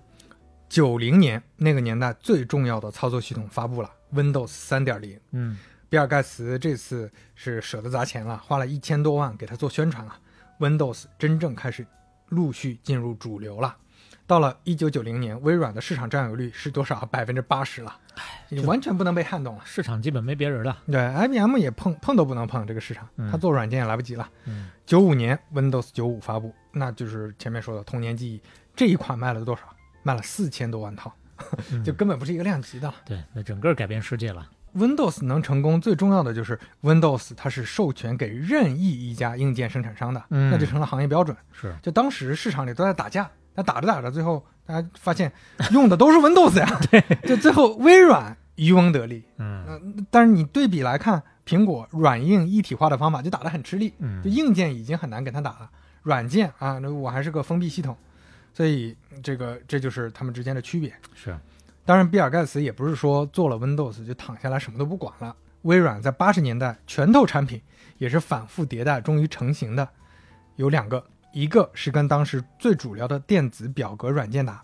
当时最主流的电子表格软件不是前面说的 VC Calc 了，是莲花公司的莲花一二三。哦这莲花公司之前那个呃乔布斯八四年发布的时候也邀请了那个公司老板，啊，Lotus 啊，对 Lotus。微软照呃不是照抄啊，致敬莲花一二三，在八五年推出了 Excel。这还到处致敬呢啊。另一个就是一九八三年推出了 Word，嗯这个 Word 一点零版本也不好用，在八六年他们收购了一家完美文字公司，推出了真正好用的 Word 三点零，哦，也是三点零才真正进入主流。这两个 Word 和 Excel 主打产品，那就是在微软的铁王座上又焊了俩螺丝啊。这也都是买买买、改改改搞来的啊。，是，那软件上微软把苹果打趴下了，硬件上是谁把苹果打趴下了呢？嗯，有个统一的名称，那就叫 IBM PC 兼容机。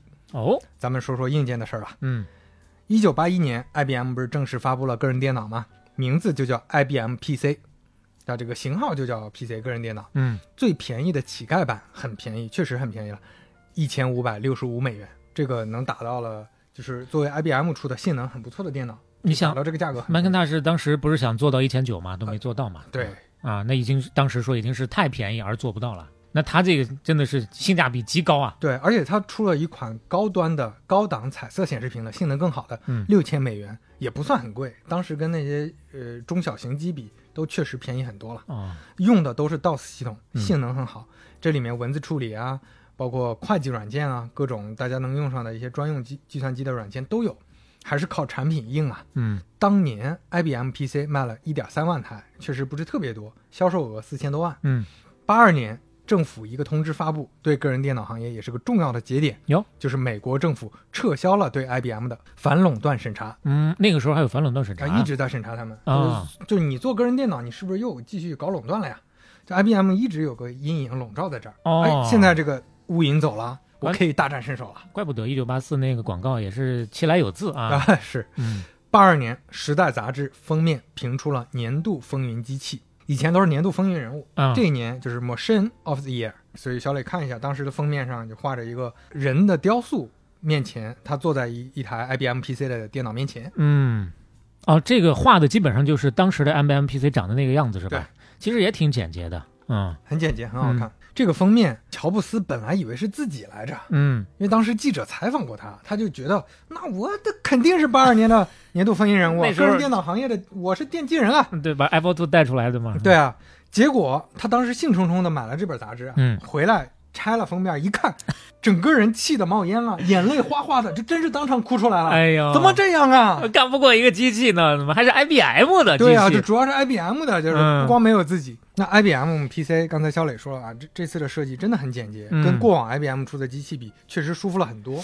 呀，这个机器怎么讲呢？其实就是怎么我印象当中，最早我们上小学进机房的时候的哎微型计算机了，那个微机的样子，对对对，上面一个单独的显示器，下面有个很简洁的一个白色的。横着放的主机。对，嗯时代杂志甚至就直接评价说，这就是一九八二年的凯迪拉克，嗯，人家的工 业设计也确实不错的。嗯当年的广告做的也很不错，很有生活气息。看一下， With this tool for modern times, a person can quickly master such jobs as accounting or word processing. Even use the IBM personal computer to forecast growth. All helping the business person at home to wear many hats while selling even more. And that can be a feather in anyone's cap. The IBM personal computer. Try one on at a store near you. 挺有意思的一个广告啊，呃，借用了一个卓别林的形象，他呢开了一个卖帽子的店吧，嗯，呃，本身呢自己要经营这家店，每天要处理很多各种各样的工作，搞得乌烟瘴气的。哎焦头烂额。啊，结果呢，买了一个 IBM 的电脑之后，一切都理顺了，哎而且销量还大增。啊是，所以这个其实是一个还是挺成功的一个广告的。嗯它整个体现出来很有生活气息，然后让大家很直观的感觉到了这个东西能怎么用。所以后来 IBM PC 确实非常成功啊。项目负责人艾斯特里奇也被称为个人电脑之父。嗯，当然比较多的说法还是罗伯茨。嗯啊，罗伯茨是那毕竟是第一台嘛算。是排位比较往前。嗯那艾斯特里奇呢，可以说是二霸或者三霸，可以这么说。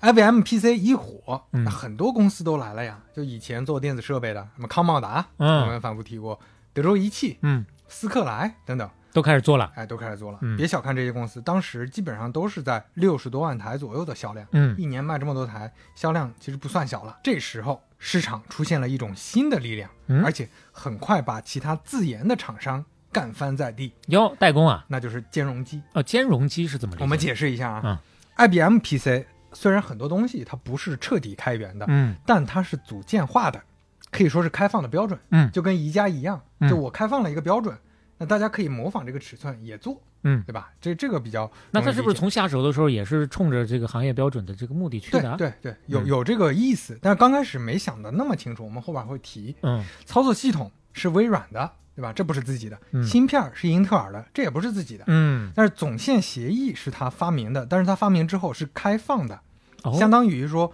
我的总线就是你在上面插各种硬件，这这个标准定义出来，大家家都都可以用用，哎，而且不用交钱，别的厂商都可以拿这个标准生产，嗯，也可以用英特尔的芯片，也可以用微软的系统。这怎么还这么大格局呢？哎那为什么要兼容 IBM PC 呢？就是嗯为什么有兼容机公司出现呢？很简单，因为 IBM 火呀。嗯，你想，对于消费者来说，你搞一个更便宜的、性能更好的，你说，哎，我还能跟 IBM 兼容？嗯因为兼容，它就带来一个什么好处啊？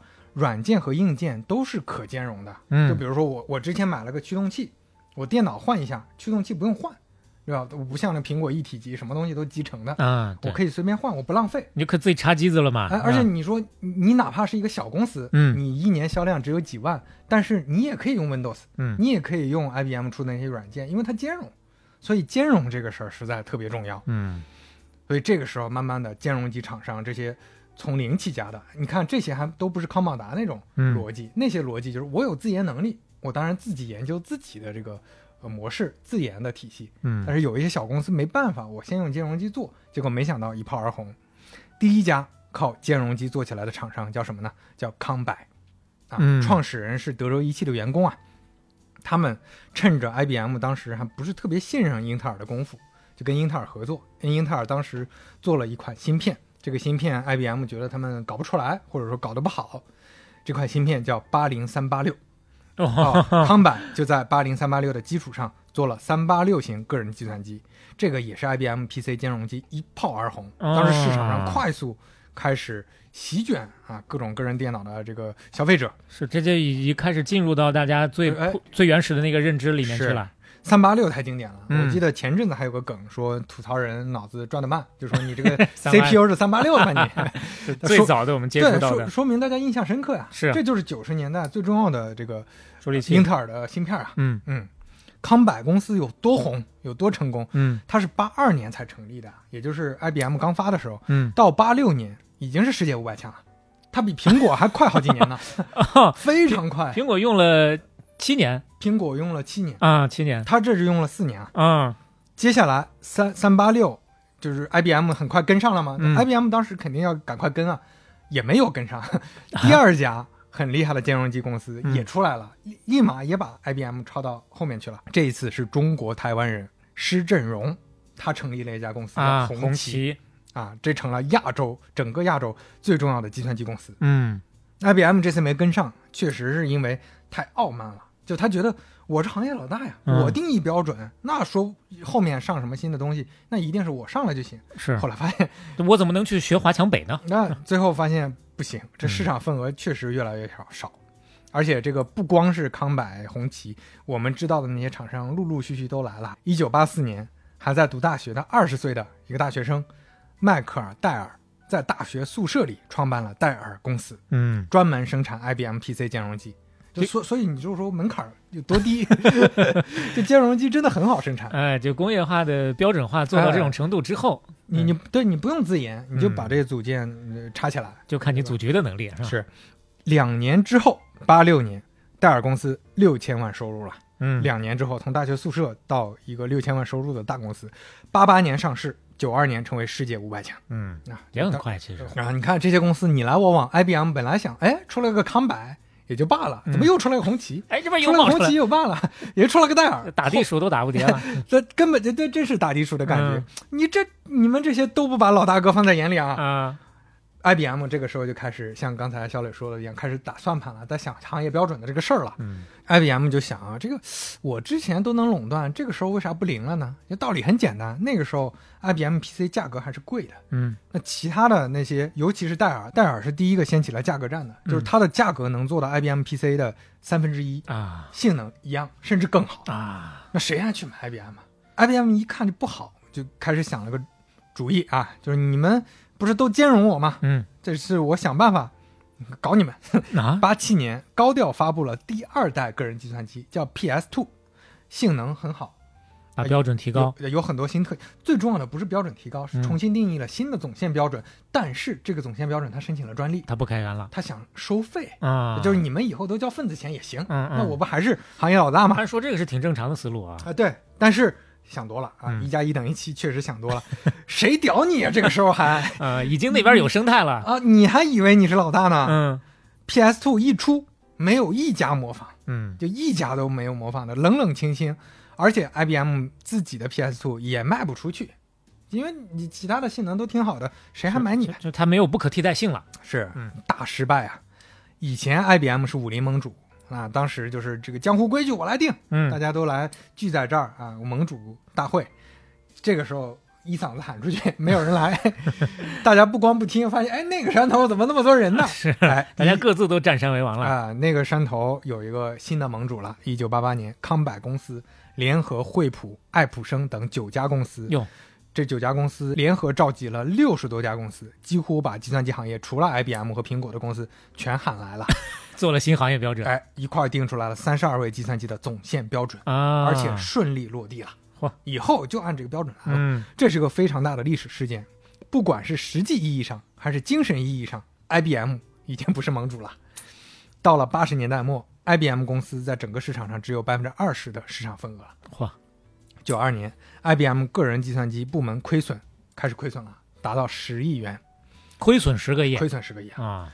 啊，十多年之后啊，IBM 的这个个人计算机部门全部出售给联想。嗯，这个可能很多人还有印象的，对，同时反抗联盟的领导康柏公司，在一九九四年成为全球最大的个人计算机公司，登上了盟主的位置。嗯九三年开始，IBM 那就泯然众人矣了，董事长下台，就因为个人计算机太失败了下台了。新的总裁罗郭士纳登场啊，一代重要的总裁，我们后面可能会讲到他啊，嗯他登场了。那新的传奇，那是新的事情了。要是没有这位郭士纳，那可能今天 IBM 都不在了。哎呀这个我们未来有机会再讲。嗯所以说，乔布斯说的 IBM 会成为老大哥的预言确实没有实现，但不是靠苹果，哈，其实是确实是靠各种各样的这种反叛精神的而攻之。哎兼容机厂商。嗯所以也就是从九十年代初开始，整个个人电脑市场慢慢成熟，诞生了一个全新的体系，就是英特尔微软架构，嗯，被称为 Wintel 问题啊，Windows，呃，英特尔啊，这些电脑厂商全部采用英特尔的芯片和微软的系统，就包括今天我们基本上也是差不多这样嘛。是是，英特尔不断提升硬件性能，微软呢不断更新操作系统。那你操作系统更新了，嗯，你发现跑不动了，哎就得换硬件，换芯片，芯片换了，发现哎，这这个操作系统也得换新的、啊，就就子子孙孙无穷尽也。所以这个体系基本上延续到今天也没有大的变化。嗯英特尔微软架构因为有开放性，就是这两个核心之外，硬件也好，软件也好，那整个生态特别开放，所以就有大量的开发者和公司进来了，嗯生态是非常非常繁荣的，真正让个人电脑进入了千家万户。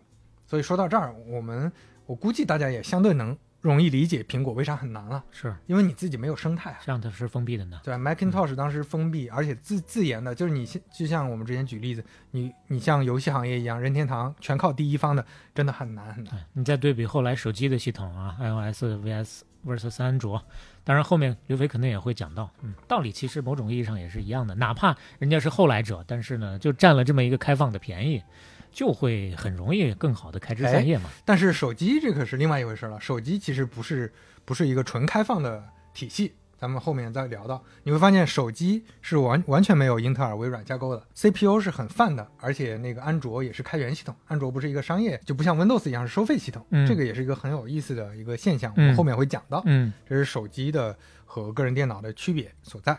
那所以说，开放的 PC 体系和封闭的苹果体系，它就构成了个人计算机商业领域的两个门派嘛。嗯那这个格局，其实我们刚才讲的这个九十年代的这个时间点基本上定型了。所以说到这儿，我就要说个惊天大秘密，哎，各位都可以在餐桌上吹牛逼的那种，就是大家有没有产生过疑问？我其实之前就产生过疑问，嗯就是你苹果电脑不也是个人电脑吗？嗯为啥苹果就是 Mac，不是 PC？PC 不就是 personal computer 吗？嗯为啥苹果不能叫 PC？啊，对，叫起来我们都是分着叫的，对吧？，对，嗯那就是因为 PC 的全称是 IBM PC 兼容机，这个里面的 PC 不不只是指指个人电脑，它其实指的是 IBM 的一个型号。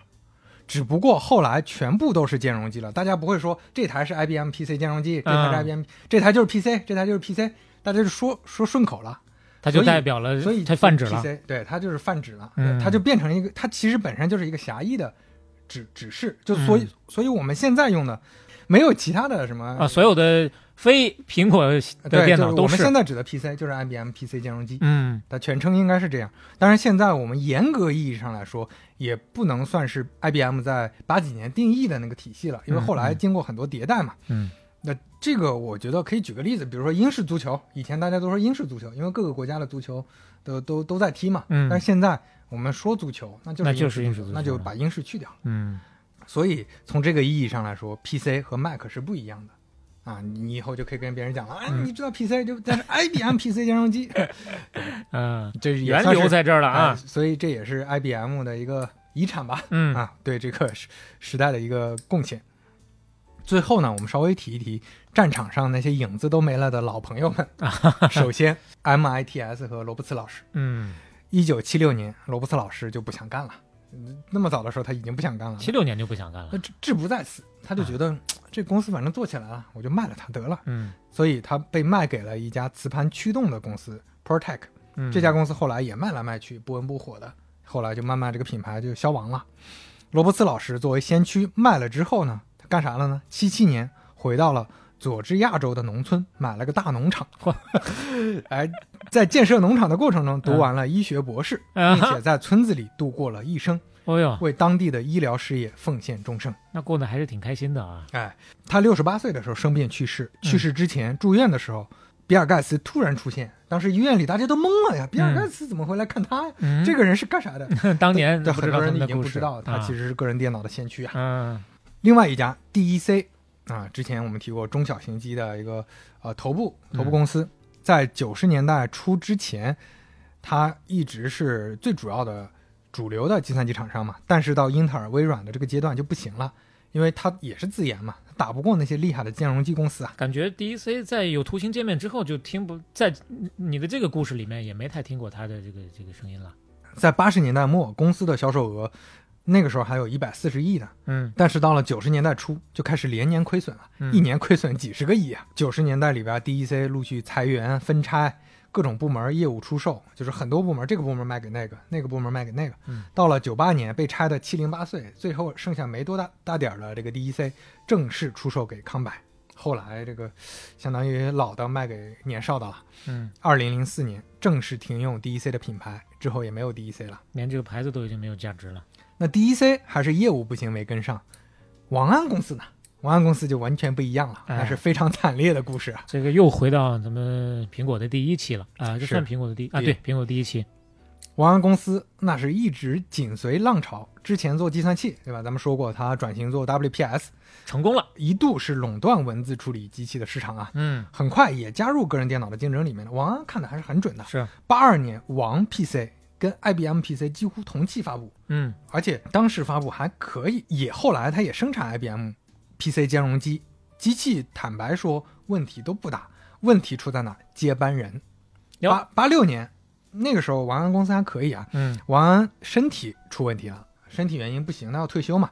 退休的时候，在董事会和高管们的强烈反对下，嗯，坚持让三十六岁的儿子成为公司总裁。要交棒二代啊。二代嗯。Fred 王，中文名王烈，嗯，王烈啊，你看这个名字，你看挺刚烈啊。啊，上任之后就是这不是烧三把火了，那是烧了十几把呀，哎呦，十几种新产品就往上堆呀，嗯，这研发的资源啊，这这个耗耗费的成本是完全没有成本意识啊，你可以看得出来，确实是努着一股劲儿在做事儿。才一年时间，就一年，嗯，公司快给他烧没了。嚯，一九八八年，就他相当于呃接班一年多之后，亏损四个多亿，已经不赚钱了。这公司被他搞的。啊，王烈一看不行啊嗯，啊，你这现金流不行，那怎么办？卖提提升定价，哦，涨价，，涨价。哎，嗯以前一千块钱的软件购买费，嗯，直接提升到五千，那伤老老客户啊哎，相当于伤老客户。哎，小磊看得很准。嗯以前免费的技术咨询服务，现在每次收费一百多美元，啊，全都是火上浇油，饮鸩止渴呀。把老朋友都这个哎赶走了老。老朋友赶走了，新朋友不来，发现那个，那你说我没有成本意识，我砍吧，把那些老员工全砍掉，老员工也砍掉，快速干掉了四千多人哎呦，啊！这个裁掉的人很多都是一些精英，很多人才啊。嗯，这里面就包括思思科后来重要的 CEO 钱伯斯，嚯都被砍掉了思。科 CEO 都被砍，哎，要只是砍掉了才能我知道是能干到 思科 CEO 的啊。，对，一九九零年王安去世，你看时间啊，八六年开始接任，嗯九二年申请破产，八六年六年嘛，嗯，六霍年申请破霍了六年，霍霍完了对，了。八八年已经开始亏损了。嗯，就八八年已经撑不住了，九零年王安去世之后，就九零年他。爹也撑不住了，哎呦喂，真是太唏嘘了 哎这。王安公司一直半死不活，九九年被荷兰一家计算机公司收购，嗯品牌正式退出历史舞台。你想啊，那上上期我们聊苹果的上上期谈到的时候，那当年那是华人之光啊。华人之光啊，嗯这真是光速衰落呀！王安公司在八六年那是巅峰，那还不是说它一直衰落衰落到九二年不行了？嗯，它是八六年、八七年这几年是巅峰的。王安退位之前年收入三十个亿啊，嗯这整个公司三十个亿，他自己个人身价二十多亿啊，美国第五啊。是他入选了美国发明家名人堂，爱迪生、贝尔他们在的地方，就是那几年的事儿啊。所以一交棒啊，就从四乘一百直接变成跳水运动了。是啊，所以有媒体就说这是华人商业世界最惨的接班故事了。哎呦喂，就就后来比尔盖茨也感叹嘛，说嗯如果王安公司能完成第二次战略转折啊，就没有就没有我什么事儿了。就啊 我以后就是干个教老师，干个律师了。嗯说的不是没有道理的。嗯最后稍微提一个特殊的人物，吉尔戴尔。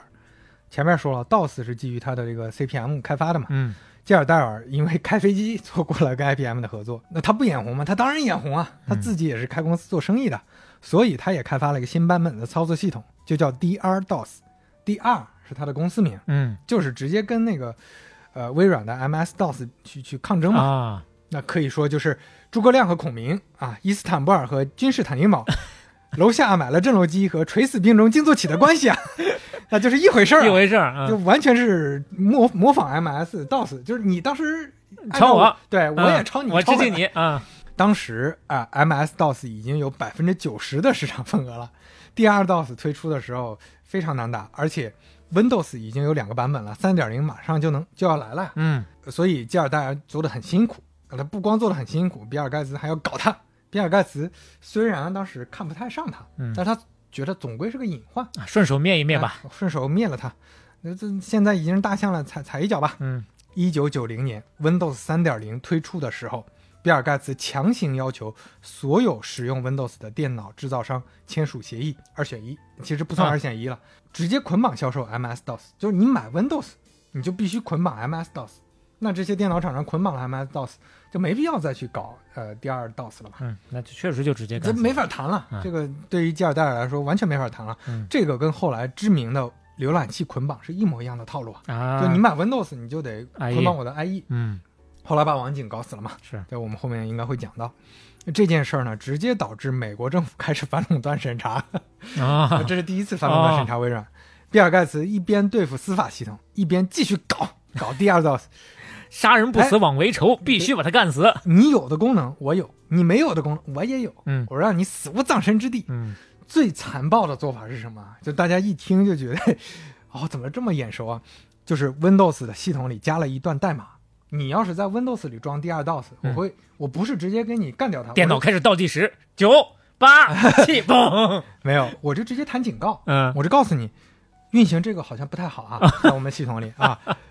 我这个这原来中国厂商玩的，微软人早就干过了。嗯哎，我就是警告，我也没说不让你装，但是消费者哪知道怎么回事儿啊？一看你警告了，那这嗯是不是个有点危险、有病毒啊什么的，对，啊有有风险的程序啊那吧。那就把那个第二 DOS 删掉了，嗯，那第二 DOS 立马就没有市场了。中国 厂商，哎，嗯到了九四年，你也没过几年，吉尔戴尔教授有一次喝醉了酒摔倒，直接摔死了，哎呦，年仅五十二岁。嗯，微软在操作系统方面除了苹果再无敌手，对手了，一统江湖。没有，嗯就后来没有人再再做操作系统了，就没有人考虑这个事儿了。那当然，怎么说呢？没有人再做能挑战他 挑战不了啊。有致敬他的还是有的。那我们就聊完了苹果公司外部发生的事儿，大家就好理解为什么八四年苹果公司没做起来，嗯以嗯及后来我们接触的个人电脑为什么都是呃 PC、IBM PC 兼容机和微软和英特尔了。市场的环境在这儿并不是那么简单，能留给他去发挥的啊。那我们再回来看看苹果，两位半拿铁的老师，你们好，我是被朋友推荐开始听半拿铁的，因为我自己是做半导体光芯片的，所以朋友把《芯片江湖》系列推荐给了我，我那天就认真听完了。嗯，我自己是中科院半导体研究所毕业的博士，我的导师是王维院士，而王维院士是黄坤先生的学生之一，所以总是听老师讲起一些黄坤先生的故事。现在半导体所一号楼正对面就是一个黄坤先生的雕像。听了这几期以后，忽然就对自己的专业有了更强的责任感。但是回想读大学的时候，当时我对光芯片还没有什么概念，更是在一些专业课，比如量子物理、半导体物理这些烦躁过。但是现在多次感慨，我其实是幸运的。嗯，直到现在，我已经将半拿铁的大部分都听完了，也推荐给了身边的很多人。听了这么多系列，虽然是不同领域、不同品类、不同社会方面的故事，但是都让我更立体的看到不同时代更繁复的截面，更让我在每期听完之后，在短暂的安静下，有一种殊途同归、大道至简的感触。伟大的是置于世界下的人类，这是无数个必然的偶然。就像半拿铁，虽然小众，但总有兴趣相投的人会如获至宝。最后，愿早日实现中国心，愿半拿铁可以越办越好，愿日后可以长久互相陪伴。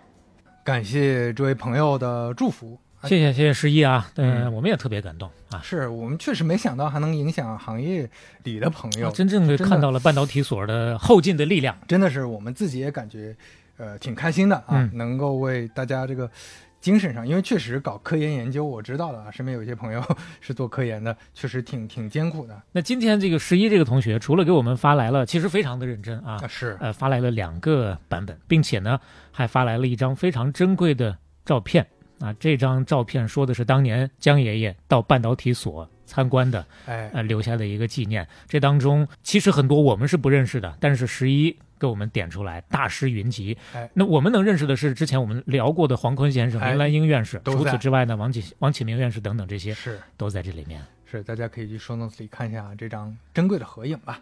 好，我们接着讲接下来的故事。嗯前面说的都是外部视角，我们再看看苹果从乔布斯离开之后发生了什么。嗯，内部视角啊，对，第四回无力回天。你听听这名儿。哎，我们先说回斯卡利和苹果公司啊。嗯斯卡利听完上期，大家还记得斯卡利吧？就是乔布斯请来的那个好的跟穿一条裤子那哥们儿呃，百事的前 CEO 啊，最后呢把乔布斯赶走的那位啊，对联合董事会，反正两个人干起来了嘛，就蜜月期一过干起来，最后把乔布斯排挤走了。照片都都碎了。啊啊，乔呃对乔布斯把照片都给碎了。嗯，啊，当时斯卡利在一九八七年公开宣称说，乔布斯说呀，苹果会成为消费品公司，那真的是蠢透了，那就是潮吧。苹果不可能是消费品公司，嗯，高科技不能拿来设计和销售。他乔布斯就是扭曲现实了。就现在公认苹果是一个消费品公司，但在当时科技公司没有消费品公司，啊，那就就全是 to B。可以说巴菲特的一个认知的转换也是基于此了啊。嗯是是，对这个确实，我们今天二零二三年再看这段话，那确实亲妈打的都不认识了这些话。不过在当年没有先例，呃科技公司确实就是做科技，要么做科研研发，要么做做 to B 生意，做消费品，或者把它设计的很好看卖给大家，这个就感觉天方夜谭嘛。不过表面上看呢，苹果公司在斯卡利的这个掌舵下，确实至少看起来吧，好像是喘过气儿来了些。嗯苹果公司快速推出了各种各样的 Macintosh 型号，满足各种各样企业的需求各种颜色啊啊，。不，主要主要就是性能。嗯他他说了不做消费品嘛，那要什么颜色，要什么设计，就是解决那些性能问题。内存太小，我给你加。嗯啊，再加上其实乔布斯的遗产。就是之前说的图形界面啊、字字体排版这些优秀的方面，在这些基础上，很快进入了各种各样的专业领域。最重要的专业领域不是家庭，而是桌面排版市场。直到今天，这都是苹果公司统治的了。呃，桌面排版市场简单介绍一下，就是之前的排版，就是排版工人用这种机械，包括可能有一些电子设备完成的。之后，这整个行业都变成用电脑完成了，就是它变成数字化的了。嗯所有的排版桌面都在桌面上完成了。嗯咱们也说了，PDF、Photoshop 这些都是最先在 Macintosh 上出现的。嗯这是它最重要的一个专业领域市场。苹果公司也直接停掉了 Lisa 的项目，苹果公司的利润开始节节拔高。他们就发现嘛，就是当然对于斯卡利来说，他是用职业经理人的视角去看，去调整利润率，利润率做到百分之五十五的 Macintosh Two，哎，客户也买，嗯，那我就继续再高一点。更多精力放在价价格策略上，我试试高一点，试试低一点，嗯试试怎么样，就也心思也没怎么在产品设计上。嗯就是各种折腾这种。一九八八年，Macintosh 全系列卖了一百万台，其中企业客户百分之七十。八八年的时候，公司销售额到了四十一亿，利润四亿，也是很不错了。那用乔布斯的话说，斯卡利这个时候啊，他算是引进三流的人和三流的价值观，把 苹果给毁了。他们就只在乎赚钱了，嗯压根儿不在乎产品了。嗯，不在乎伟不伟大了。那当时有个经典的故事，有一次乔布斯在斯坦福商学院演讲，有个学生给他一个 Macintosh 的键盘签字儿，他看了看，说我要签可以，嗯我得把我离开苹果之后加在这上面的那些垃圾玩意儿给我拆掉。然后他就哎，直接从口袋里掏出他的车钥匙来，嗯，把四个箭头光标先扣掉，啊就我我坚持不降不放箭头光哦，标、当年是没有的。f 一 F 二这些功能键，这也都是 IBM 做的，全都扣掉。然后在破破烂烂的那个键盘上签上了字，你说他啊这多恨？好有个性啊！嗯，这个键盘现在如果拿出来拍卖的话，哎，也了不得了。乔布斯这是私人恩怨，但是斯卡利这个策略确实，咱们嗯稍微公道点说，是赚了一些便宜，就是乔布斯留下的遗产啊。嗯，就你，嗯，更还是站立在那个基础之上嘛。对那个基础之上。嗯，等到个人电脑已经变成 IBM PC 的海洋之后，那大家刚开始是没盯上这些垂直领域啊。但是你说 IBM PC 兼容机就真的搞不了 Photoshop 吗？嗯刚开始可能他是觉得 Macintosh 更好嘛，那 Windows 普及之后，立马就开发 Windows 版本了呀。再兼容一下就好了而。且性能好啊嗯，价格便宜啊，那立马苹果公司你就没得打了。其他兼容机公司快速抢占市场。八九年开始，苹果的销售额就开始开始下降，股价直降百分之二十多。苹果公司面临的最为最重要的敌人也开始羽翼丰满了。当年你瞧不上，现在人家已经变成巨人了。嗯八七年 Windows 二点零发布，那斯卡利一看，他不是想着怎么搞产品，前面也说了，打官司告他，诉讼他，打了三年官司，微软赢了，那么苹果公司更 没话说了。嗯你本来就是吃图形界面的老板，那微软虽然迭代慢那，Windows 现在三点零，你说一点零不如你，三点零也比你好用了。那斯卡利呢？说实话，他在产品上也不是完全不重视，他自己是不太懂，但是他是花了很多钱去探索的。九十年代一看产品上不行了，那得花钱，花了二十多个亿投入研发，搞各种产品。我们说其中有一个很重要的产品品类就是斯卡利发明的，嗯，叫 Personal Digital Assistant，简称 PDA，现在呢，基本上就是各种小商家在用。哎个人数字助理。嗯，这也是很有 这个历史感的一个词啊估计有听友知道。市场上已经没有人看不到这种个人在用这种东西是 PDA 就是斯卡利发明的这个词儿，啊啊！这个词儿就是他发明，的。哎他在八十年代就提过这个概念。嗯苹果自己的 PDA 是一九九三年才真正的开发出来，可能有朋友未必知道啊，苹果还做过这个东西叫 Apple Newton 牛顿、牛顿，啊。PDA 在九零到零零年代算是比较重要的一个品类，虽然比较小众，但是当时还是很多人买的。商务人士特别是商务人士哎对对，呃，惠普啊、HTC 啊、DEC 啊、红旗啊、卡西欧啊、黑莓啊，嗯，都生产过。牛顿当时卖的呢不温不火，也不算特别火，反正也卖出去了。后来 PDA 就整个市场就消失了，很简单啊，也是被苹果干掉的。嗯苹果自己开创了新的全新的平板电脑市场，这是后话了。这这个 PDA 呢，算是斯卡利留下的遗产之一。另一个遗产也很重要，叫 PowerBook。其实，在 MacBook 之前，苹果就出过笔记本电脑了，嗯，时间也很早，一九九一年啊。嚯，便携计算机这那个时候叫它的定位就是便携式的 Macintosh。最有特色的，除了工业设计和轻便的机身，确实很方便之外，还有一个特别有特点的，就是嵌入式键盘，以及下边有一个那个时候还不是触摸板，是嗯轨迹球，就有点像鼠标，你用轨迹球去操控操控这个呃光标。哦，就是把鼠标底下那个球哎给你抠出来对对啊，，倒过来，哎倒过来但是你你挪这个轮儿，这光标跟着走，好像另一种鼠标的用法对。嗯这个结构啊，就是上面内嵌键盘，同时下面有一个触摸的结构，就嗯相当于一半键盘，一半操纵光标。嗯，这个结构是世界上第一次出现的呀，哦，是他发明的呀。这直接定义了未来多少年的笔记本电脑生态啊！哦，就是 PowerBook 发哎明的。，PowerBook 发明的，所以很多人都关注说，是不是只有乔布斯在苹果的时候才有创新？嗯不是的，苹果依然有很多厉害的设计师和工程师。那这点也值得大吹特吹啊！是啊他一直都得在统一到目前为止的这个呃呃笔记本的是啊就是世界啊。对对对，斯卡利在的时候，PowerBook 这确实就是引领时代的产品啊。嗯，PowerBook 快速占据了市场百分之四十的份额，非常成功。当然，这个市场很小啊，笔记本市场非常小那个时候。嗯，那会儿的移动需求不高。对，但是啊，同样的剧情，剧本拿的都一模一样，就是人家 PC 兼容机也可以搞啊，那嗯红旗不能搞吗？嗯那那个康柏不能搞吗？那性能更好，立马就出来了，直接抄你的就行了。那苹果系的笔记本电脑很快也又被打成小弟了。这里要提一个很重要的事儿，PowerBook 的设计团队当时不是为了做这个工业设计嘛？嗯就小磊刚才也看到了，这个工业设计还是很简洁、很舒适的，是还挺不错的。是就我们拿今天的眼光看也挺好的。挺好看的。这这这是一部一黑色的一个笔记本。嗯是这个设计团队当时就跟外部的很多很牛逼的设计团队合作，嗯其中有个设计工作室 Tangerine，Tangerine 是呃青蛙的意思。嗯青蛙设计工作室呢，就是英国的设计师，有个设计师呢是英国伦敦人乔纳森·保罗·艾夫。啊哦，乔纳森是吧？哦，乔纳森·保罗·艾夫，呃苹果的灵魂了啊。伊丽莎白二世给他颁发过大英帝国勋章啊，司令勋章。嗯你现在叫人家名儿，你得尊称一句 Sir Johnny Eve 啊。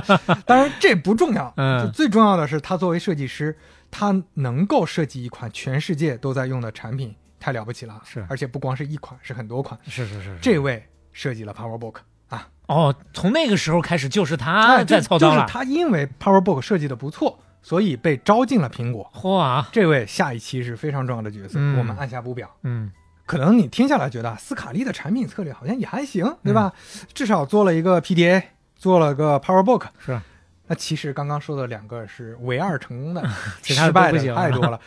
我就跟你说说他做过啥。嗯他做过 Quadra 系列高端电脑，做过 Centris 系列中高端电脑，嗯做过 Performa 系列平价电脑，做过电视，做过游戏机，做过音响，做过 CD 机，哎呦做过数码相机。哎呀呀呀，啊，是，反正只要是电子的东西，啥都做。哎搞过全家桶嘞哈。呃，这这个你就很容易理解了，就是前面咱们说的，它品牌的灵魂没有了呀。嗯你这种搞法，大概率就是那个走那个什么 OEM 或者贴个牌儿，对吧？有的也不会花太多精力去去去用心做的嘛。确实策略思路不一样了。啊，所以你这些东西首先没成功，你不光财务上失败，你品牌上也大受影响啊。嗯大家都感觉苹果现在已经变成一个很公平庸的公司了，嗯，就是呃。我们一直说苹果是有那种宗教感的，对吧？有很多狂热粉丝。那个时候的狂热粉丝越来越少了，基本上这个公司就变成一个没没有什么品牌认知的，大家不喜欢的一个公司了。确实也失去了让人魅力为啊其狂热的。对，斯卡利还在战略上做了一个乔布斯打死都不会做的事儿，就是找 IBM 合作，就是找老大哥合作了。嗯那 IBM 为什么会愿意合作呢？嗯因为现在大家有共同的敌人，就是英特尔和微软啊嗯，Intel 体系嘛。那 IBM 这个时候孤家寡人了，自己这个山头没有人了，那边还联合起来要啊造标准搞它。那苹果愿意来，那一块儿搞吧。嗯行嗯所以苹果宣布自己新的操作系统将会同时在 IBM 和苹果的电脑上运行。哎呦斯卡利做完这件事儿，基本上放权给总裁斯宾德勒，嗯自己就闲云野鹤了，实在干不动了。他干的也是 难受，干的就是叫一个难受啊！心里头也没有任何的成就感了。啊、那段时间大家发现，这个老板也不在公司，天天在哪儿呢？嗯跟老朋友混在一块儿。什么老朋友呢？克林顿和希拉里。那个时候，呃，克林顿正在竞选总统，嗯有个说法就是克林顿当了总统，斯卡利马上就是副总统了。啊不过后来克林顿确实当了总统，斯卡利没当副总统。嗯呃，就职典礼上他是坐第一排的，就关系还是很铁，但是就是没从政吧，嗯相当于。那在九二年，苹果干了整十年啊，这艘大船要沉了。船长斯卡利跟董事会说：“我不干了，嗯我干不动了。”董事会说：“有啥建议啊你？”他说：“卖呀、还能怎么办呢？嗯卖了吧，卖了得了。”那董事会就说：“那你你卖了你再走吗？”嗯斯卡利就跟董事会一起想办法，到处找人推动。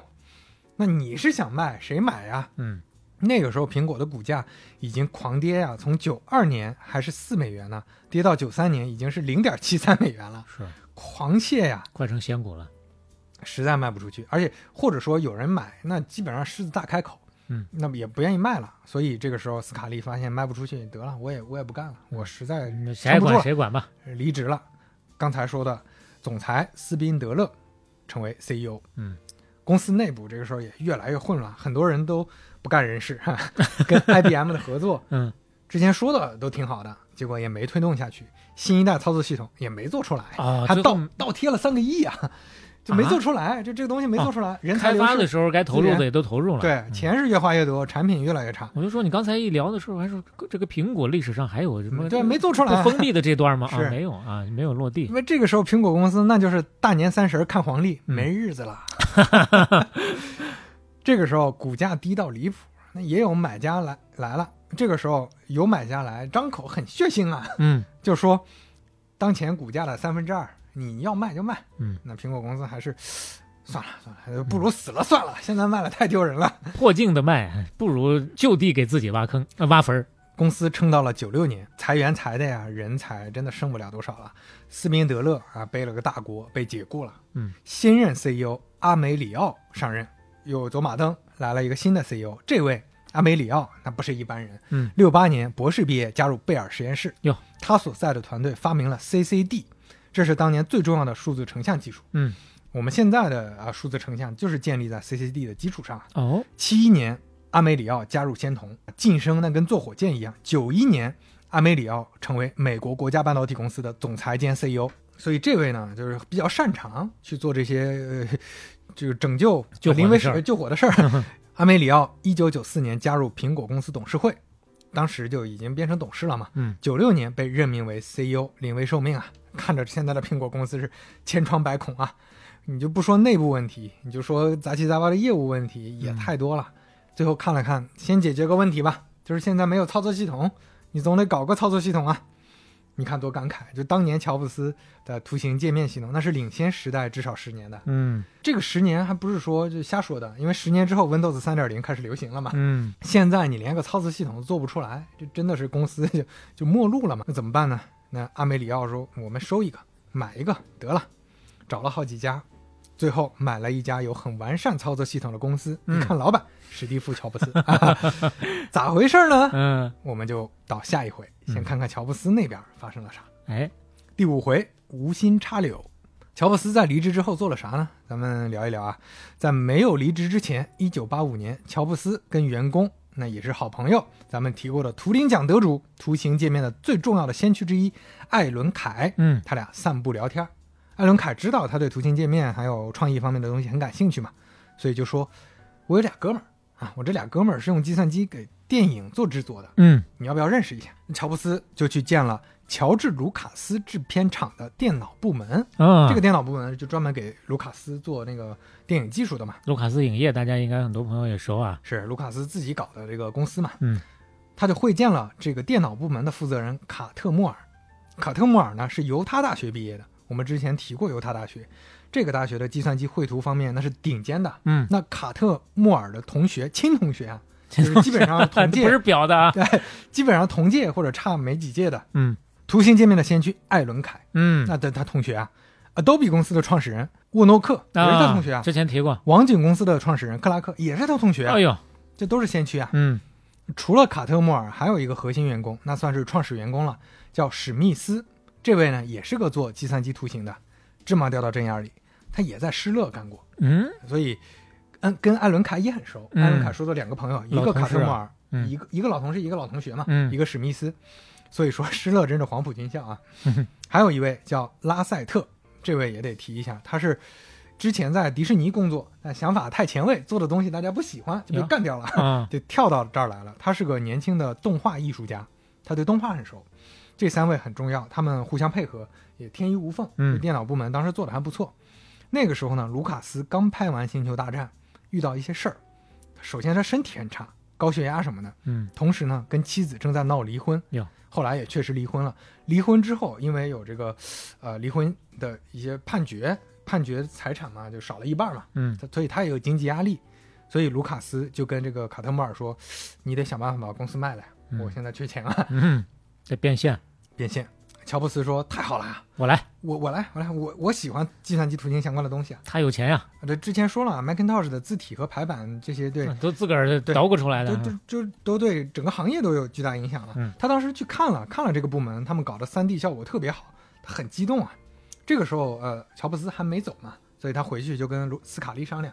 斯卡利哪管你这些啊？什么玩意儿？你买个买个什么搞电影的，跟我有半毛钱关系啊？哦，所以往前倒了啊。对，所以嗯乔布斯那个时候已经被边缘了。嗯就乔布斯没多少钱的，其实 小磊说他有钱，他没多少钱啊。当时从苹果只带了七千多万出来，他不是把苹果的股份全卖了吗？七千多万嘛。七千多万，你七千多万还少啊？七千多万，七千多万，其实就创业来说，当时这个等会儿就知道了，投入其实挺大的，这嗯公司的坑还挺大的。但是确实，乔布斯就说好，嗯那苹果公司你不买，那我自己买，就开始谈判。嗯卢卡斯影业 CFO 负责谈判，然后两个人就谈，其实不太好谈，因为 CFO 跟卡特莫尔、拉塞特这些艺术家不一样，嗯这些搞呃那个图形界面创新的不一样。CFO 想的当然就是那个什么嘛，就公司的利益嘛，全是嗯财务上的事儿。嗯而且这个 CFO 敏锐的感知到，这个乔布斯有现实扭曲立场啊，我得压压他的锐气，哎呦我得杀杀他的锐气。嗯所以在一次正式谈判之前，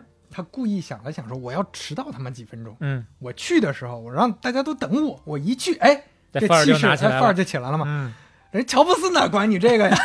乔布斯一个他不在，那我就先谈呗。嗯，他一进会场的时候，整个会场已经被气氛已乔布斯经特别热拿捏了。了，就完全是乔布斯拿捏了，嗯整个氛围、气场全在乔布斯那儿，他就失败了，嗯严重失败，根本压不住了。哎呀，晚去了一分钟，丧失了整个战场的先机啊！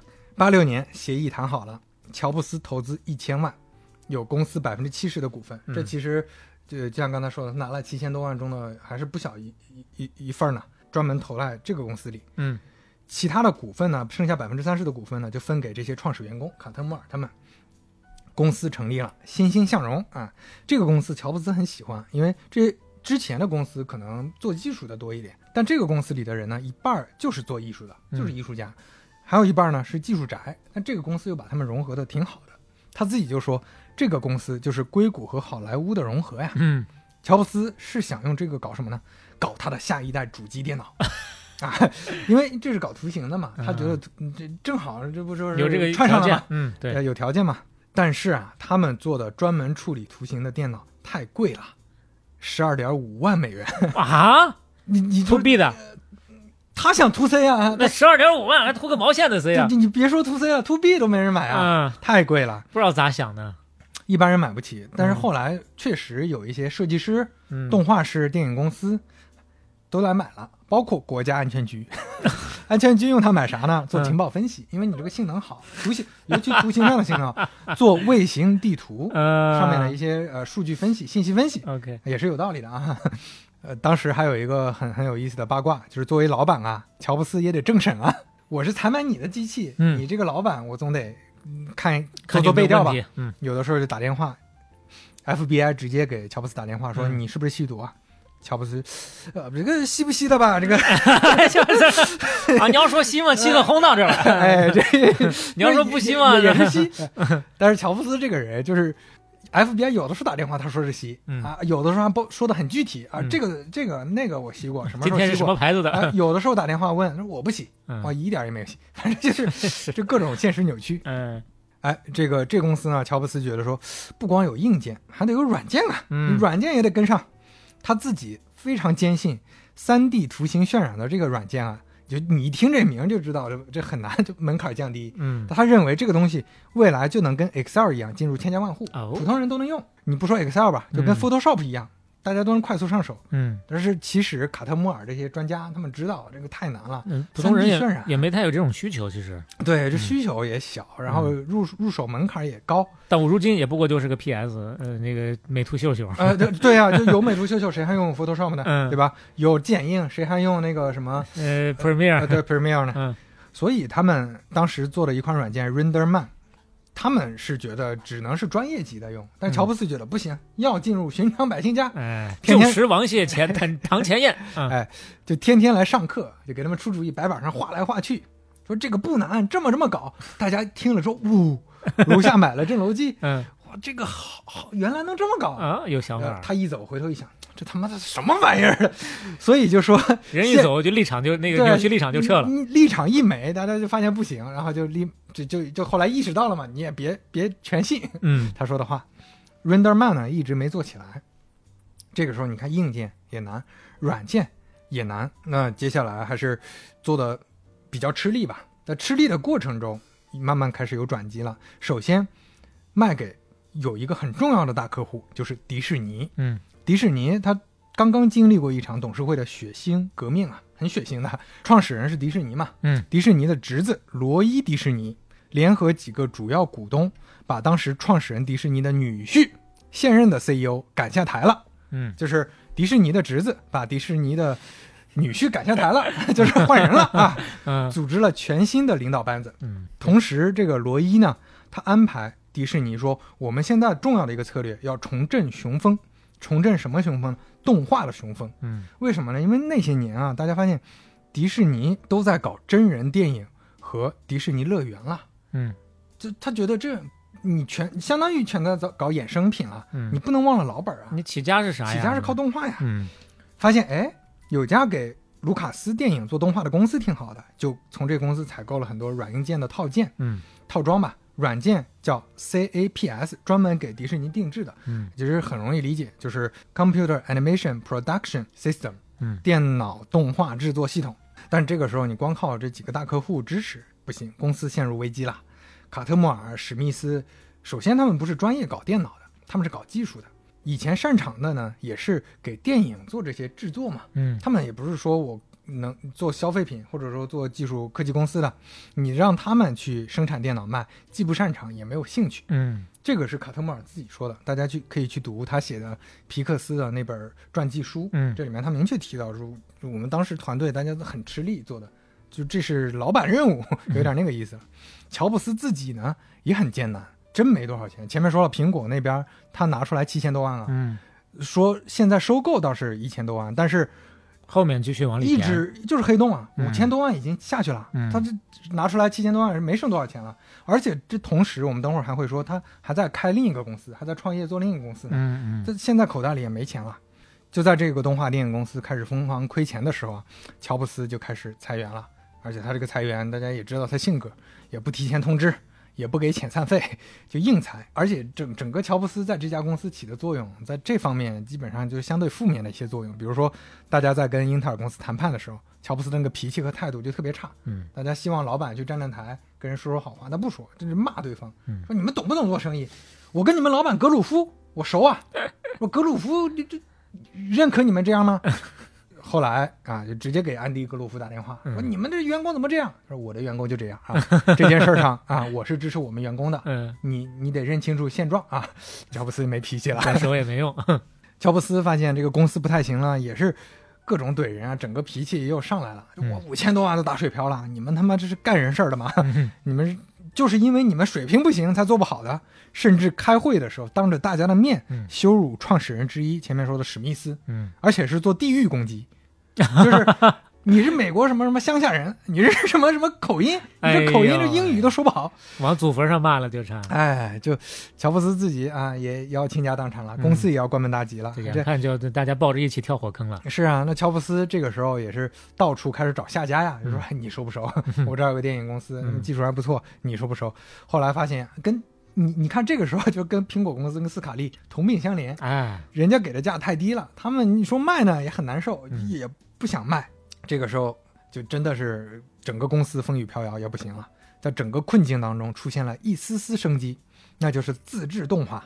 话说前面咱们提到了一个核心员工叫拉塞特，嗯，他是一个动画制作人嘛，乔布斯也很喜欢他。有段时间呢，他是为了展示公司的软硬件有多强大，就你看我们能做出这种东西来，所以乔布斯和负责人卡特莫尔就让拉塞特说你你做一段做一个 demo，嗯做个 demo 演示。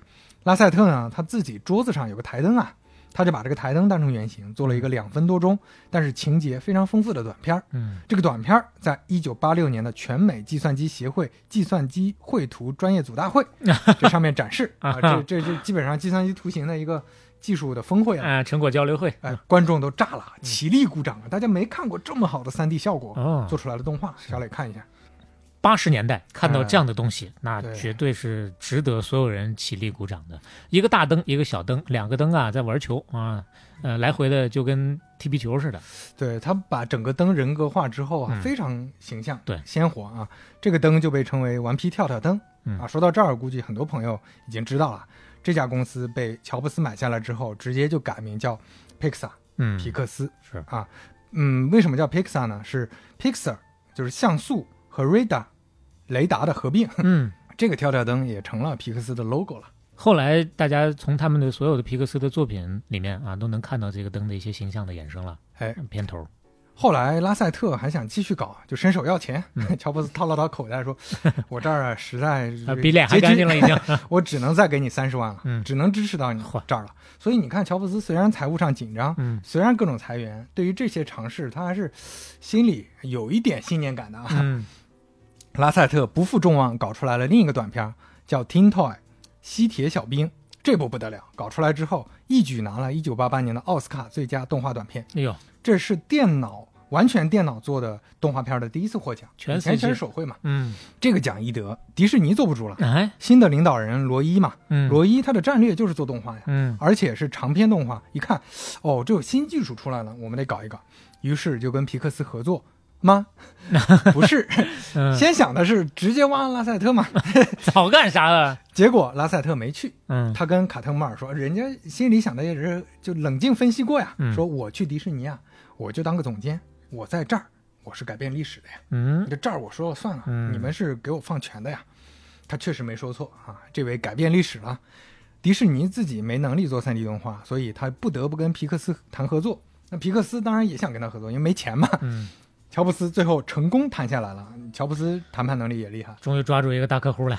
作为蚂蚁跟大象，皮克斯这时候快破产了。嗯九一年他们谈下来的协议是，迪士尼有影片和角色的版权，控制创作权，有权利支付很少的违约金，终止合作，有权利继续制作续集，而且可以续集上不跟皮克斯合作，其实挺霸王的了。对呀、但是皮克斯没办法，就他他为了什么呢？就为了百分之十二点五的票房分成。嗯，这个票房分成其实当时大家觉得可能不是特别高，嗯但是后来成功了之后，大家就不这么觉得。就不一样了啊。虽然吃亏，但是这个救命嘛，所以就开始搞了。于是，拉塞特的新电影在一九九五年终于制作完成了，《Toy Story》玩具总动员。划时代的作品、哎，啊。主人公是牛仔胡迪和巴斯光年。嗯一九九五年上映的第一周啊，第一周就收回了三千万的成本，嗯，全部收回，并且这个我确实没意识到，成为当年全美的票房冠军，不是动画，哦是所有电影，所有好莱坞电影都打不过它。厉害了，九五年啊，九五年在美国哦，就而且九五年 那可是美国电影的大年，好莱坞的各种大年啊。又，是众神之年嘛。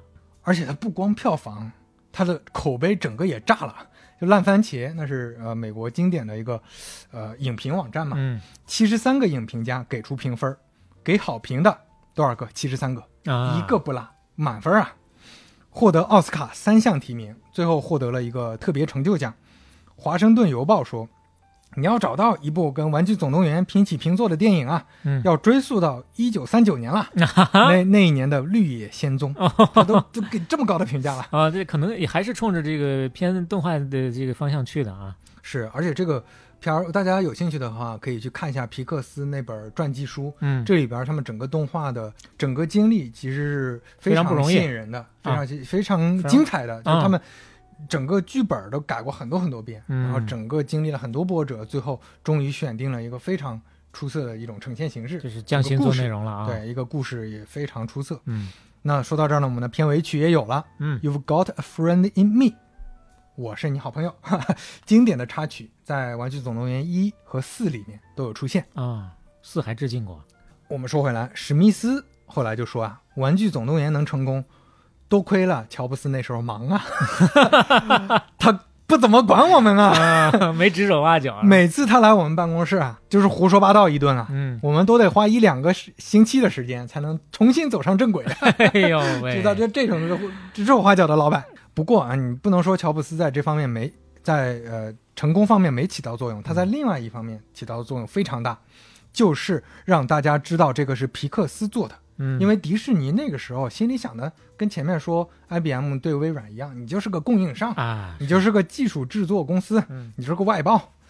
他在所有的宣发上几乎是不怎么提皮克斯的，但是你乔布仗不斯这大嘴你仗不住皮克皮仗不住皮克斯有乔布斯啊，嗯他不光嘴大，他人也当时全全世界都关注这人呢，是从苹果走了，对吧？重新创业，走上征途，那这个人现在做皮克斯，大家都得关注。他不光到处宣传个人站台，就在当年皮克斯上映的一周后、嗯 IPO，这相当于是一次豪赌啊！一周就 IPO，呃，就就是他一其实周后收回成本，以后提在前猜到，就是说在筹备的时候就已经有这个预就期了。票房要不行，嗯那我就算了，就完蛋了。这种公司上市失败，完蛋。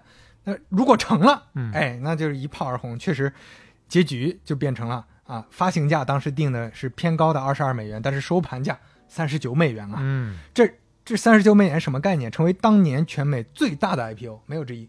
对于乔布斯来说，原来打水漂的五千万，现在价值十二个亿。史密斯自己都说，乔布斯作为商人，他确实是天才。他虽然指手画脚，是个不靠谱的老板。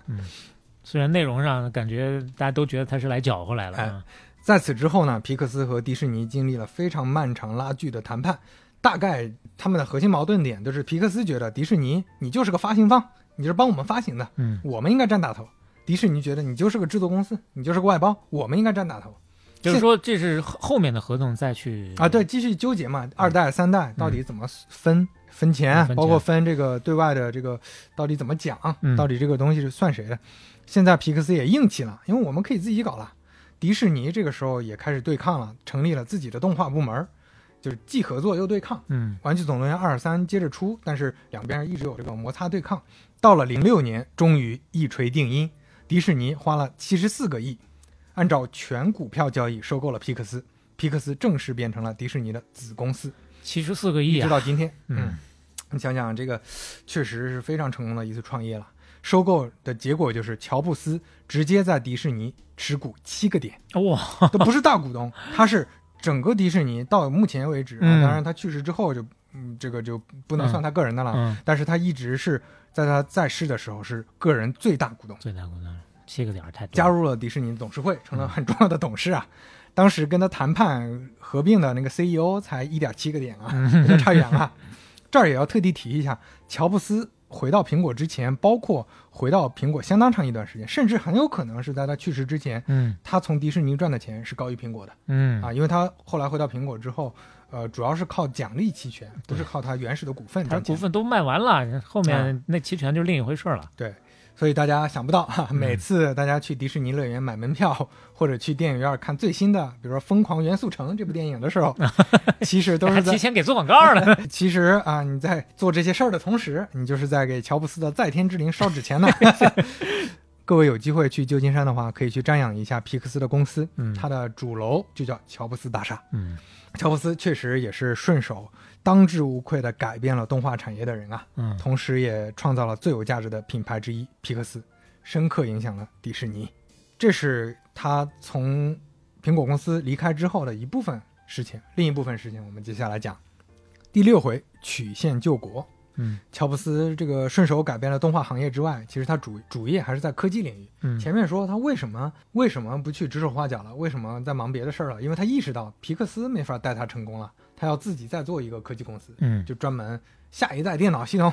这儿呢就要也提到他另外一次散步，也是在一九八五年，所以你看散步很重要啊。这都是散出来的。对，大家没事儿也要多散步，对，比较健康。散步的时候听听半打铁，对吧？嗯喝喝半打铁。嗯乔布斯呢，在斯坦福大学跟一个生物学家伯格散步。伯格那也不是普通的伯格伯格，对，他是一九八零年的诺贝尔化学奖得主啊。嗯，他们俩就聊到，伯格说：“哎呀，现在大学做实验太难了，就是很多数据分析啊什么贼折腾。”乔布斯说：“这现在不是有计算机吗？”嗯，伯格说：“太贵了，是哪儿买得起呀、我给你降低成本，我哎给你做这事儿。对，前面聊比尔盖茨也提到了，那个时候他不是还白嫖很多，就是让这个国防部都找上门来了嘛，嗯确实很贵。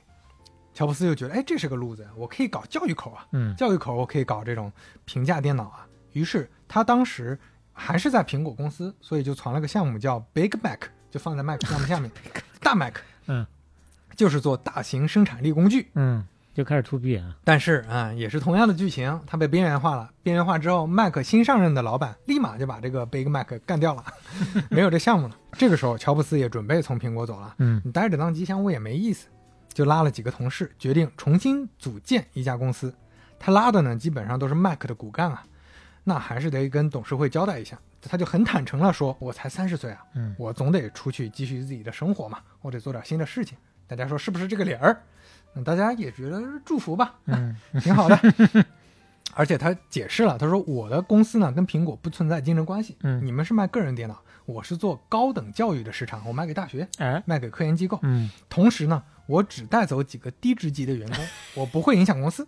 信你个鬼！哎董事会当时没觉得太大问题，嗯，结果乔布斯他把名单列出来给斯卡利，我就带五个人啊，哎，你把斯卡利一看我的坑都刨了。你这是哪儿是低职级的呀？这可都是 Mac 的项目的核心呀。嗯乔布斯说啊，就这个时候就开始耍赖了，说无所谓啊，嗯 我已经跟这五个人商量好了，哎，这五个人本来也不想待了，我跟你说，一定要跟我走你。你不同意，他们就辞职走，一样的。结果这件事儿让很多人，就尤其董事会啊、斯卡利他们跟乔布斯的关系一下到了冰点啊。嗯亚瑟洛克本来跟乔布斯跟父亲一样，他关系之前说了，他们他当时支持斯卡利的时候跟他关系有点不好，嗯，现在刚恢复，立马又冰点了。哎呀，现在也觉得你这就是老太太弹钢琴不看本儿，你太离谱了。包括马库拉，对吧？当时的他们的共同的创始人，董整个董事会基本上都觉得他不要脸，嗯 都跟他就是闹掰了。乔布斯也觉得无所谓，我已经辞职了，你们管不了我了。他辞职当天，苹果股价上涨百分之七。董事会当时准备起诉乔布斯，而且开始搞各种公关活动。嗯，公关活动里，其中有一项就是让沃兹出来说话，哟，说乔布斯不行。那不行，那做不到的。呃，沃兹说啊，说了沃兹是沃兹还说了沃，兹是很单纯的人，他是客观上描述好和不好的。嗯那我剪吧剪吧，对吧？我把处理一下，我把嗯不好的说出来就行了。媒体好处理嘛，公关好处理嘛。但是这个时候乔布斯就无所谓，他跟记者说：“他说我很难想象啊，嗯一个市值二十亿美元，他有四千多员工的一个公司，他会竞争不过六个穿牛仔裤的人，要这么搞我们 啊？你想想他当年是怎么搞沃兹出去干的那些公司，包括其他那些人出去干的那些公司，哎，你就说到点儿上了。咱们前面不是说嘛，乔布斯去找一个设计公司说，你不能跟沃兹合作啊。嗯，这个时候他就跑去找这个设计公司，你跟我合作，你跟我合作，对你跟我合作，你就别跟苹果公司合作了。他要找这家设计公司帮他做工业设计，同时他还找了最顶尖的 logo 大师保罗兰德，花了巨资十万美元设计费去设计一个 logo。业务还没有，就先把 logo 费设计出，嗯，费花出去了。是他干的事儿。哎，这公司和产品名呢很简单，嗯因为它下一步嘛，下一步的归宿嘛，所以这公司名就叫 Next。就叫下一个啊。对，然后 Next 的这个 logo 呢，顶级大师兰德他设计出来，特地把这里面这个 E 小写了嗯啊，因为他想突出这个 E。为什么突出这个 E 呢？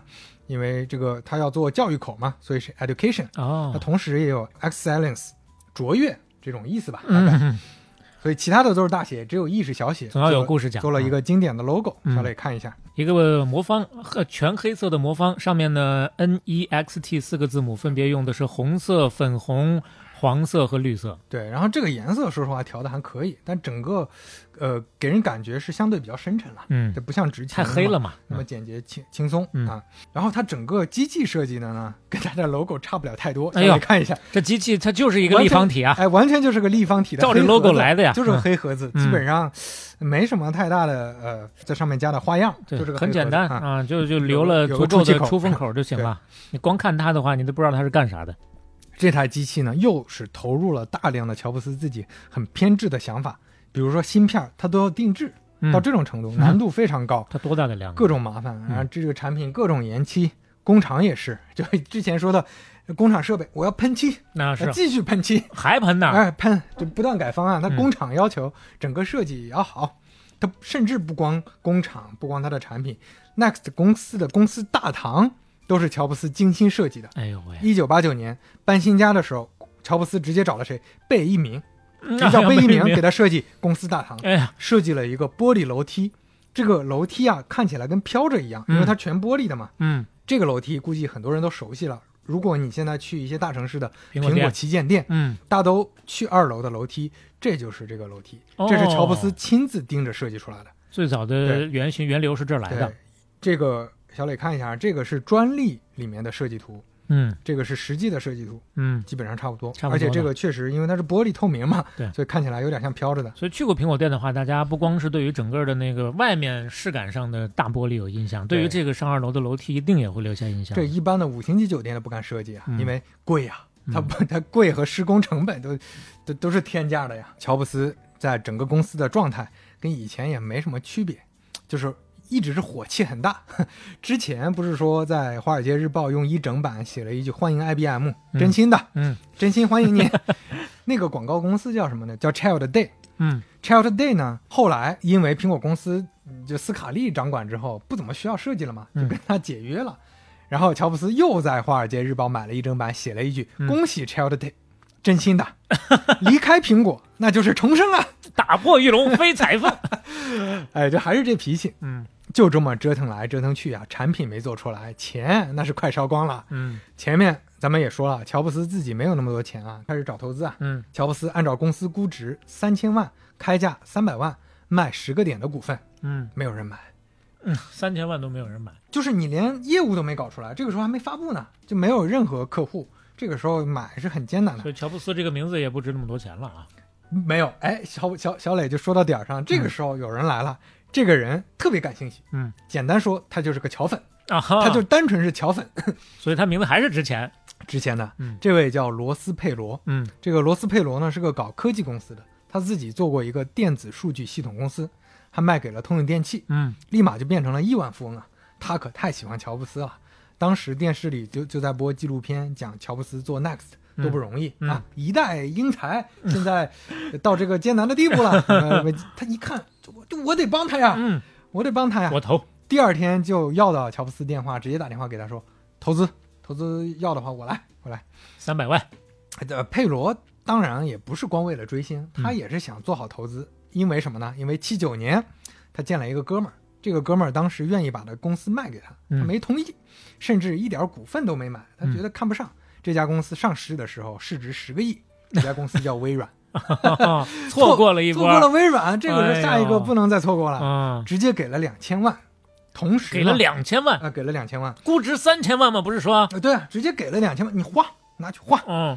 同时，作为商界的社牛啊，他带着乔布斯出入各种场合，嗯，比如说认识了一下西班牙国王，哦嚯，就全是社会名流啊。这竟然还有在这个这种场合上比 乔布斯更打得开的，呃，嗯乔布斯当还卖给西班牙国王一台电脑，我们电脑好，到时候我给你提前 book 一台。嗯佩罗真的是，那就是乔布斯的人形宣传喇叭呀，到处讲乔布斯的故事啊。嗯他多传奇啊！他这个改变世界啊！当年有的也是画蛇添足，越讲越离谱。嗯什么，哎呀，他当时机器啊，就是他和他爸做出来的，就全就就胡说八道了。开始，就他爸是个工匠啊，他爸给他设计的盒子呀，什么就家就家传啊。这他妈这是个商人啊！反正这个时候对于乔布斯的 Next 来说，业务又转起来了，但是还是需要更多的合作方啊。嗯就最需要的还是前面说的生态软件。软件最重要的公司是谁啊？微软啊。嗯当时那个乔布斯就喊了比尔盖茨说聊一聊，说你看看。比尔盖茨看了 Next 演示以后说，麦克确实是牛逼，但是这台机器我不大理解啊，我理解不了啊。看不上了，乔布斯说：“哎，你看之前麦克咱们合作多愉快呀，嗯我们合作愉快呀，我们现在一起在做这个嘛，指定能行。”比尔盖茨说：“你做的这个东西啊，就是个垃圾。你这光驱这么慢，机机箱这么贵，你整个他妈都什么玩意儿？哎，很多朋友都以为比尔盖茨是谦谦君子，什么技术宅男，嗯，就是跟人说话脸红。哎，不是啊，跟乔布斯 跟乔布斯这方面很像的，那两个人可以对喷的。嗯 骂起街来跟乔布斯没什么区别。当年，当时比尔盖茨接受媒体采访，那媒体就问嘛，就说：“哎，你你们那个之前跟那个苹果公司给乔布斯开发软件，现在你给他的 Next 开发软件吗？”比尔盖茨说：“我给他开发软件，那我不如在他机箱上尿尿，我给在他机箱上撒尿。我”哎呦喂，这那真的是对喷的，叫一个难听啊，就就主要他们他们两个见面，当然也不是说就直接对喷，他肯定也是在说服对方。嗯。乔布斯就说服说，我 Next 我就是下一代电脑，嗯。我就引领下一代潮流，跟当年 Macintosh 一样。比尔盖茨就听不进去，他就跟开了防护罩一样，我管你怎么口喷，管你怎么口嗨，嗯我不听。你个扭曲立场啊，你包不进我去，对，等你逼逼完，我就说我还是不合作、嗯啊！你这个就是个垃圾。在一九八九年的一个论坛上，他们两个共同出席了这这一个电脑相关的论坛，先后演讲。乔布斯上来就说：“我这台电脑啊，我那是未来呀，我跟 Mac 一样了不起啊，是革命啊！现在啊，每个软件公司都知道他们要跟我合作啦，就差微软了。嗯，然后过了一会儿，微软的老板比尔盖茨上台就说：“乔布斯肯定会失败的啊，没戏，就像现在苹果打不过微软一样，嗯它的 Next 也打不过微软。然后他就指着旁边有一台 Next 机器说：“你们想要这么黑的一台机器，嗯告诉我，我送你们油漆，好不好？你们想要个黑吗？我给你们油漆。”比尔盖茨不合作，乔布斯就去找敌人。那毕竟敌人的敌人就是朋友嘛，啊，他也找 IBM，他也找 IBM 了。Next 虽然硬件没有很大优势，软件还是不错的。嗯，乔布斯就在一次聚会上直接跟 IBM 的 CEO 聊聊上天了，嗯谈合作。最后谈下来，Next 搭载的那个操作系统叫 Next Step，就是也是下一步，就这个名字、嗯啊。这是一个面向对象的操作系统，嗯授权给 IBM 使用。嗯接下来还会授权给康柏公司和戴尔公司啊啊，相当于我就拥抱生态了嘛，没办法。啊，还确确实还有这乔布斯个人的公司有这么一段啊，哎，我解释一下，咱们前面提到了 IBM PC 兼容机的时候，主要就是靠英特尔芯片和微软的操作系统的开放性。嗯这个时候，IBM 其实还有市场话语权。所以说，如果 IBM 这时候说我用 Next Step 不用微软了，微软是很危险的呀，嗯因为这个时候还它还是盟主呢，相当于接下来大家生产的就不叫 PC 兼容机了，生产的叫 Next 兼容机了。嗯结果啊，聊着聊着，你猜怎么着？就其实也很容易猜到，联想到乔布斯，乔布斯兼容个屁！为啥要兼容啊？我 Next Step 的我封闭，我还兼容，我跟所有 Next Step 跟所有东西都不兼容。嗯 IBM 的人说劝他说：“哎，我们现在其实看不上微软，我们希望跟你合作，未来帮你推。”他说：“不，我不兼容，我就是一个封闭的，我不能跟其他的这些兼容。表面上看起来是妥协了，其实呢，核心还是自己的那个认知啊。最后，哎，这个合作不了了之，就没有然后了，就也也没合作。嗯一九八八年十月，科技界全部都很关心的 Next 的发布会来了。乔布斯还是那套经典的话术：“我这台电脑 incredible，嗯，不可思议呀、我这台电脑我可太牛逼了。这个是个人电脑十年一遇的新架构，嗯，这个是我见过最好的产品，嗯这个是个人电脑到现在为止最好的一款东西，还展示了一下机器内部最好看的印刷电路板什么的。嗯前面这些大家都没有 get 到，因为这个跟 Mac 当年很不一样。Mac 当年大家一看就眼前一亮，这个确实看不出来有什么就革命性的东西。虽然话术还是那样的话术，话术是一样的，嗯不过这里面确实还有算是有预见性的地方，这也说明乔布斯还是厉害的。比如说电子书，因为他要做教育嘛，他就讲说，哎，我们通过 Next 做出来了世界上第一批真正的电子书，嗯这是从古腾堡之后印刷书本的艺术第一次出现进步。然后他话说的很大，但后来我们也知道电子书确实流行起来了。嗯之前没有人在电子设备上看电子书，这算是 Next 的一个比较重要的这是贡献吧创举。了，哎然后整个机器一发布，大家发现，哎呀，这个价格到底是多少钱啊？看起来好像性能还不错啊，还不错啊嗯，要是便宜还能可以考虑，考虑一下。嗯，乔布斯说：“哎呀，我这么好的性能，嗯这么好的机器，怎么也得上万吧？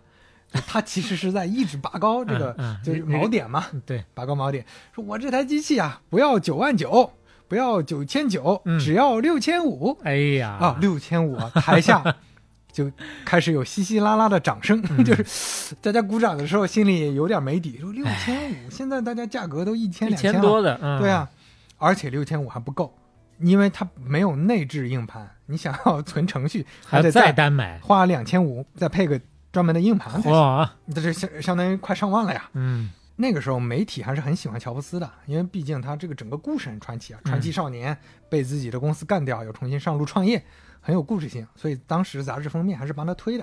比如小磊看一下这个 Newsweek 给他放的这个封面，嗯，乔布斯和 Next 的一个合影，旁边的这句话写的是 Steve Jobs pulls the walls back in computer 啊，就是呃，他又把“哇”这个惊这个讶惊叹的东又西带回了带回了新的这个电脑之上，就大家看到之后又会觉得划时代了啊。呃，话说的是挺好，但是后来 我们也知道这个没有做的很成功。嗯另外就是这个封面上，我觉得还有一个比较不一样的地方，就乔布斯整个人啊更商务了一些，就说明他从离开苹果之后，整个人还是更学会了一些职业经理人的地方嘛，整个气质上，哎，味道不一样了啊更商，务对，学学会洗澡了，嗯对，西装革履，带着领带，嗯那整个人的这个微笑也更成熟了。就大概看起来啊，确实是当时有热度，但是确实没有人买。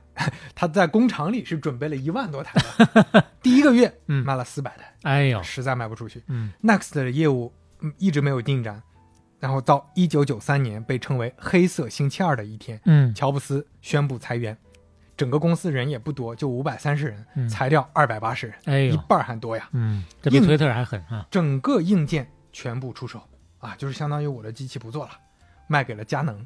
整个公司就变成了一个软件公司，或者说操作系统公司，就只哦。剩下 Next Step 了，硬件部分卖掉了，相当于我变成了我最讨厌的人微软，嗯啊我成了微软，我只有操作系统了，嗯我只能做软件了。那么接下来，从当时人们的视角看，乔布斯和苹果差不多应该退出历史舞台了。嗯这两个都是巨星陨落了，乔布斯也不行了，苹果公司也不行了。但是我们现在知道没有，那发生了什么呢？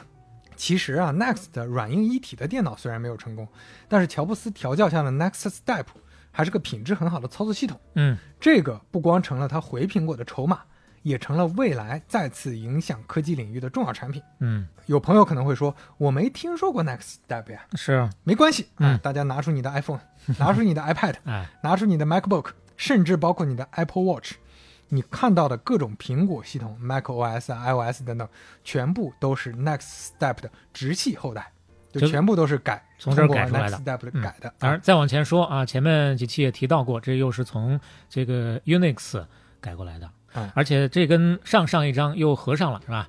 这谈到苹果公司眼看也不行了，连个操作系统都没有，不得买一个吗？哎，嗯，对，这就要买了。那具体怎么买故事，我们可能就得下期再说。所以，包括乔布斯是怎么机缘巧合回去的，回到苹果又怎么再次创造了历史，下期会特别精彩。嗯那根本就是爽文情节了。啊，复仇的故事马上就要来了啊！哎，这正是蚂蚁搬大象，不能再跳舞；皮肤砍大树，江湖没盟主。无心插柳，插出一次新的 IPO，曲线救国，救出一个新苹果。哈，这个新苹果啊，现在还在土里，在那儿埋着呢啊！你真正要抽枝发芽，还要等 下下期的这个爽文情节啊。哎，是，啊，今天这些故事啊，真要上上价值，我还是想说一说。嗯，因为相信，所以看见哈，因为你自己特别信别人说的话，不影响你做下去才重要。我其实想说的就是比尔盖茨，他一直觉得软件是未来，当时是没有多少人认可的，嗯但是他自己坚持这条路一路走到黑。那不再包括乔布斯投资皮克斯以及做软硬一体化，那当时那个时代来看都失败了，就一开始都失败了。但是后来慢慢的，我们都看到它成功了。嗯软硬件一体化在这个智能手机上也非常成功了。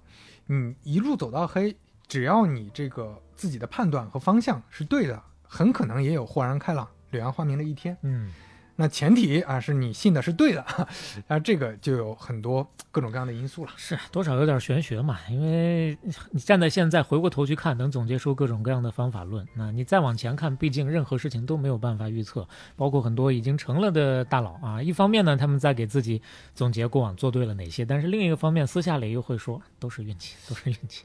是，就是当然，前提是这个运气来了，你得能把握住。就像刚刚刘飞说的，你先得把事儿做对了，你才能有这个运气。你啥都不做，躺在那儿，那砸都砸不到你。大家经常讲的嘛，就整个世界运转是一个混沌系统，这里面因素太多了。嗯，就像前面说的，吉尔戴尔那天就没去开飞机，这整个历史格局就发生变化了。王安哪天想起来，哎呀，王烈感觉不太靠谱，我再回来吧，我再回来啊，身体又好了，或者说身体又好了，嗯就各种因素都有可能。是。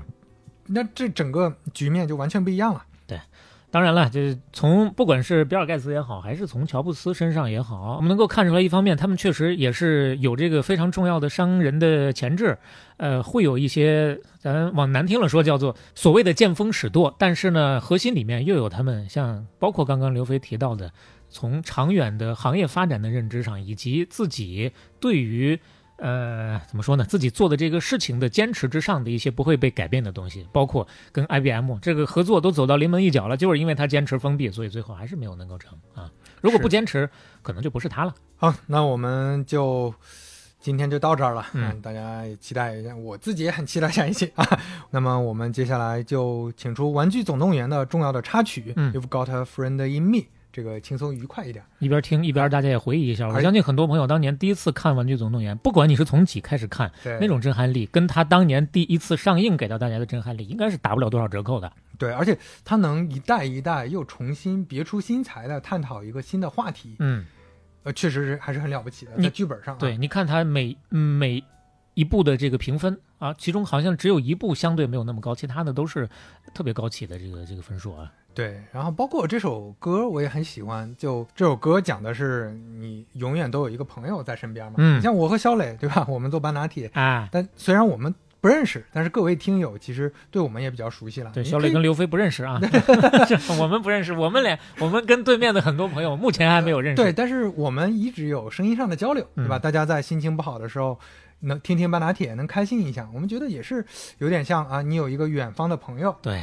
两个啊，所以你在听这首歌的时候，You've got a friend in me，就变成了 You've got two friends。哎，对，You've got two friends in us 啊，嗯，就大家能想到说啊，听一听半打铁，我的烦心事儿就没有了。我们觉得也是一个，也是一个很开心的事儿。嗯，当然，我们话说到这儿，此时此刻你脑海当中蹦出的，除了我们俩之外的那一个或者几个形象是谁？如果你还没有把半打铁分享给他的话，那就是你的不对了。哎，包括如果这位朋友啊，正好你想到，哎，他在杭州啊，嗯那他不如去帮我尝一尝，在华兴路零一 coffee 的啊这个芝麻半半拿铁铁特调、嗯啊，夏日特调，替我尝一尝，或者说你跟朋友一起来尝一尝，嗯啊，共享一个美好的下午啊，也是个挺好的、挺美好的事情嘛。哎，是了啊，那如果喜欢半拿铁的话，欢迎在各个平台小宇宙、苹果 Podcast、网易云音乐、Spotify 等订阅和收听我们。半拿铁五十八期杀青。我们下期再见。You've got a friend in me. You've got a me when the road looks rough ahead and you're miles and miles from your nice warm bed. You just remember what your old past said, for you got a friend in me. Yeah, you got a friend in me.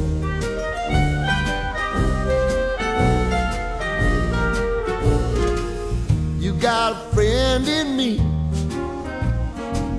You got a friend in me. You got trouble, and I got 'em too. There isn't anything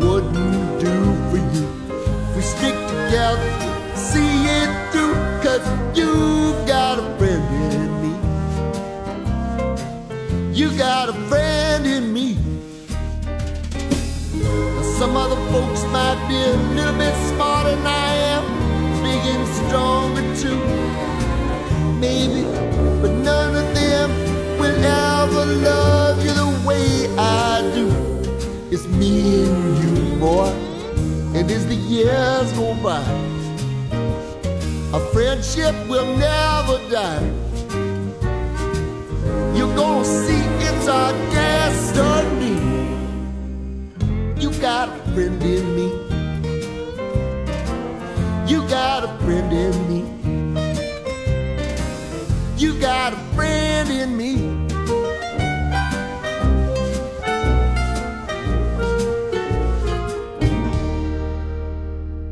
来这个片尾曲之后呢，我们又哎回来，还是这个我们已经定下的接下来的小惯例、小彩蛋啊。是看一下上一期节目大家的各种留言。上一期说的是从荷兰籍中国首富到朝鲜特首杨斌，当年也是排在福布斯中国排行榜第二名的这一位。哎，大家都有有什么留言呢？因为刘飞每期节目都会有最后的这么一个定尾诗嘛，一个总结嘛。嗯哎，结果上一期 有朋友专门给帮忙总结了一个所有的这个故事。这位朋友叫嗯米朵喵呜啊，也是一个嗯经常留言的老朋友啊。他说这就叫蝴蝶兰无中生有手捅金，荷兰村连吹带骗福布斯，嗯港交所初窥猫腻查账本儿，嗯无冕王东奔西走洗扒皮，新一周大厦将倾特首梦，嗯火星币垂死挣扎，成笑柄。哎，好，让我写，我是写不出来啊。就是你写也不会不押韵。我刚才就想，我当时看到我就想说，但确实写的很好啊啊，。对，挺好的，好所以我我直接给回了一句，我真的是当时就生成升腾起了一股，以后提前把稿子发给这位迷途喵屋，你给我总结一下他发回来啊 怎。么这么不要脸？嗯，呃，回头看看后面还有哪一期呃有创作冲动，欢迎继续来总结啊。嗯，这是其一。嗯，其二呢，其实还有一个是早早的就准备好了啊，是前两天啊，就咱有个听友直接给我发了一个微信，嗯，截了一个图过来。过两天你这个片尾彩蛋一定要说一下，那咱就满足一定要说一下这个事儿。嗯，这位叫做再到阳的朋友留言说，每次打破玉龙飞彩凤，顿断金锁走蛟龙之后啊，他都想跟一句“桃花影落飞神剑，碧海潮生 暗玉箫”。虽然完全知道不搭嘎，后面这个是那个应该是《射雕英雄传》里头的。对，金庸写的，嗯，啊，对，而且最有意思的是，这个留言后面还有朋友啊留了一个，呃，又把这个楼歪了，带到别的地方去了。嗯这个叫做理解的理解的朋友说，金锁可能比较难炖断，为什么呢？他写成了那个咕噜咕噜咕噜咕噜咕噜炖肉的那个炖，这什么形容啊？然后后面他说，主要还是为了把蛟龙炖软烂了才好吃，加点凤爪，加点五大花，哎呀，这都是啥呀？这哎，有点冷，有点冷啊。啊，这是地狱笑话，太地狱了。但是挺有意思的啊。嗯这是两位，最后还想说一位，就是咱们也多次谈过，聊任何事儿的时候，都会有一些跟这个事情不远的朋友来给我们留言，这也是我们的这个呃能够获得更多信息的来源嘛。是。有朋友留言说，就住在荷沈阳荷兰村旁边的，哎。还有个最厉害的朋友，是十三姨是这么讲的，嗯。刚毕业进的就是这家企业，咱们哦，杨斌讲的这家企业，哎，当年是在很核心的部门，他嗯。见证了荷兰村起高楼宴宾客，又见证了他树倒猢狲散。嗯，曾经的直属上司也都是备受殃及的。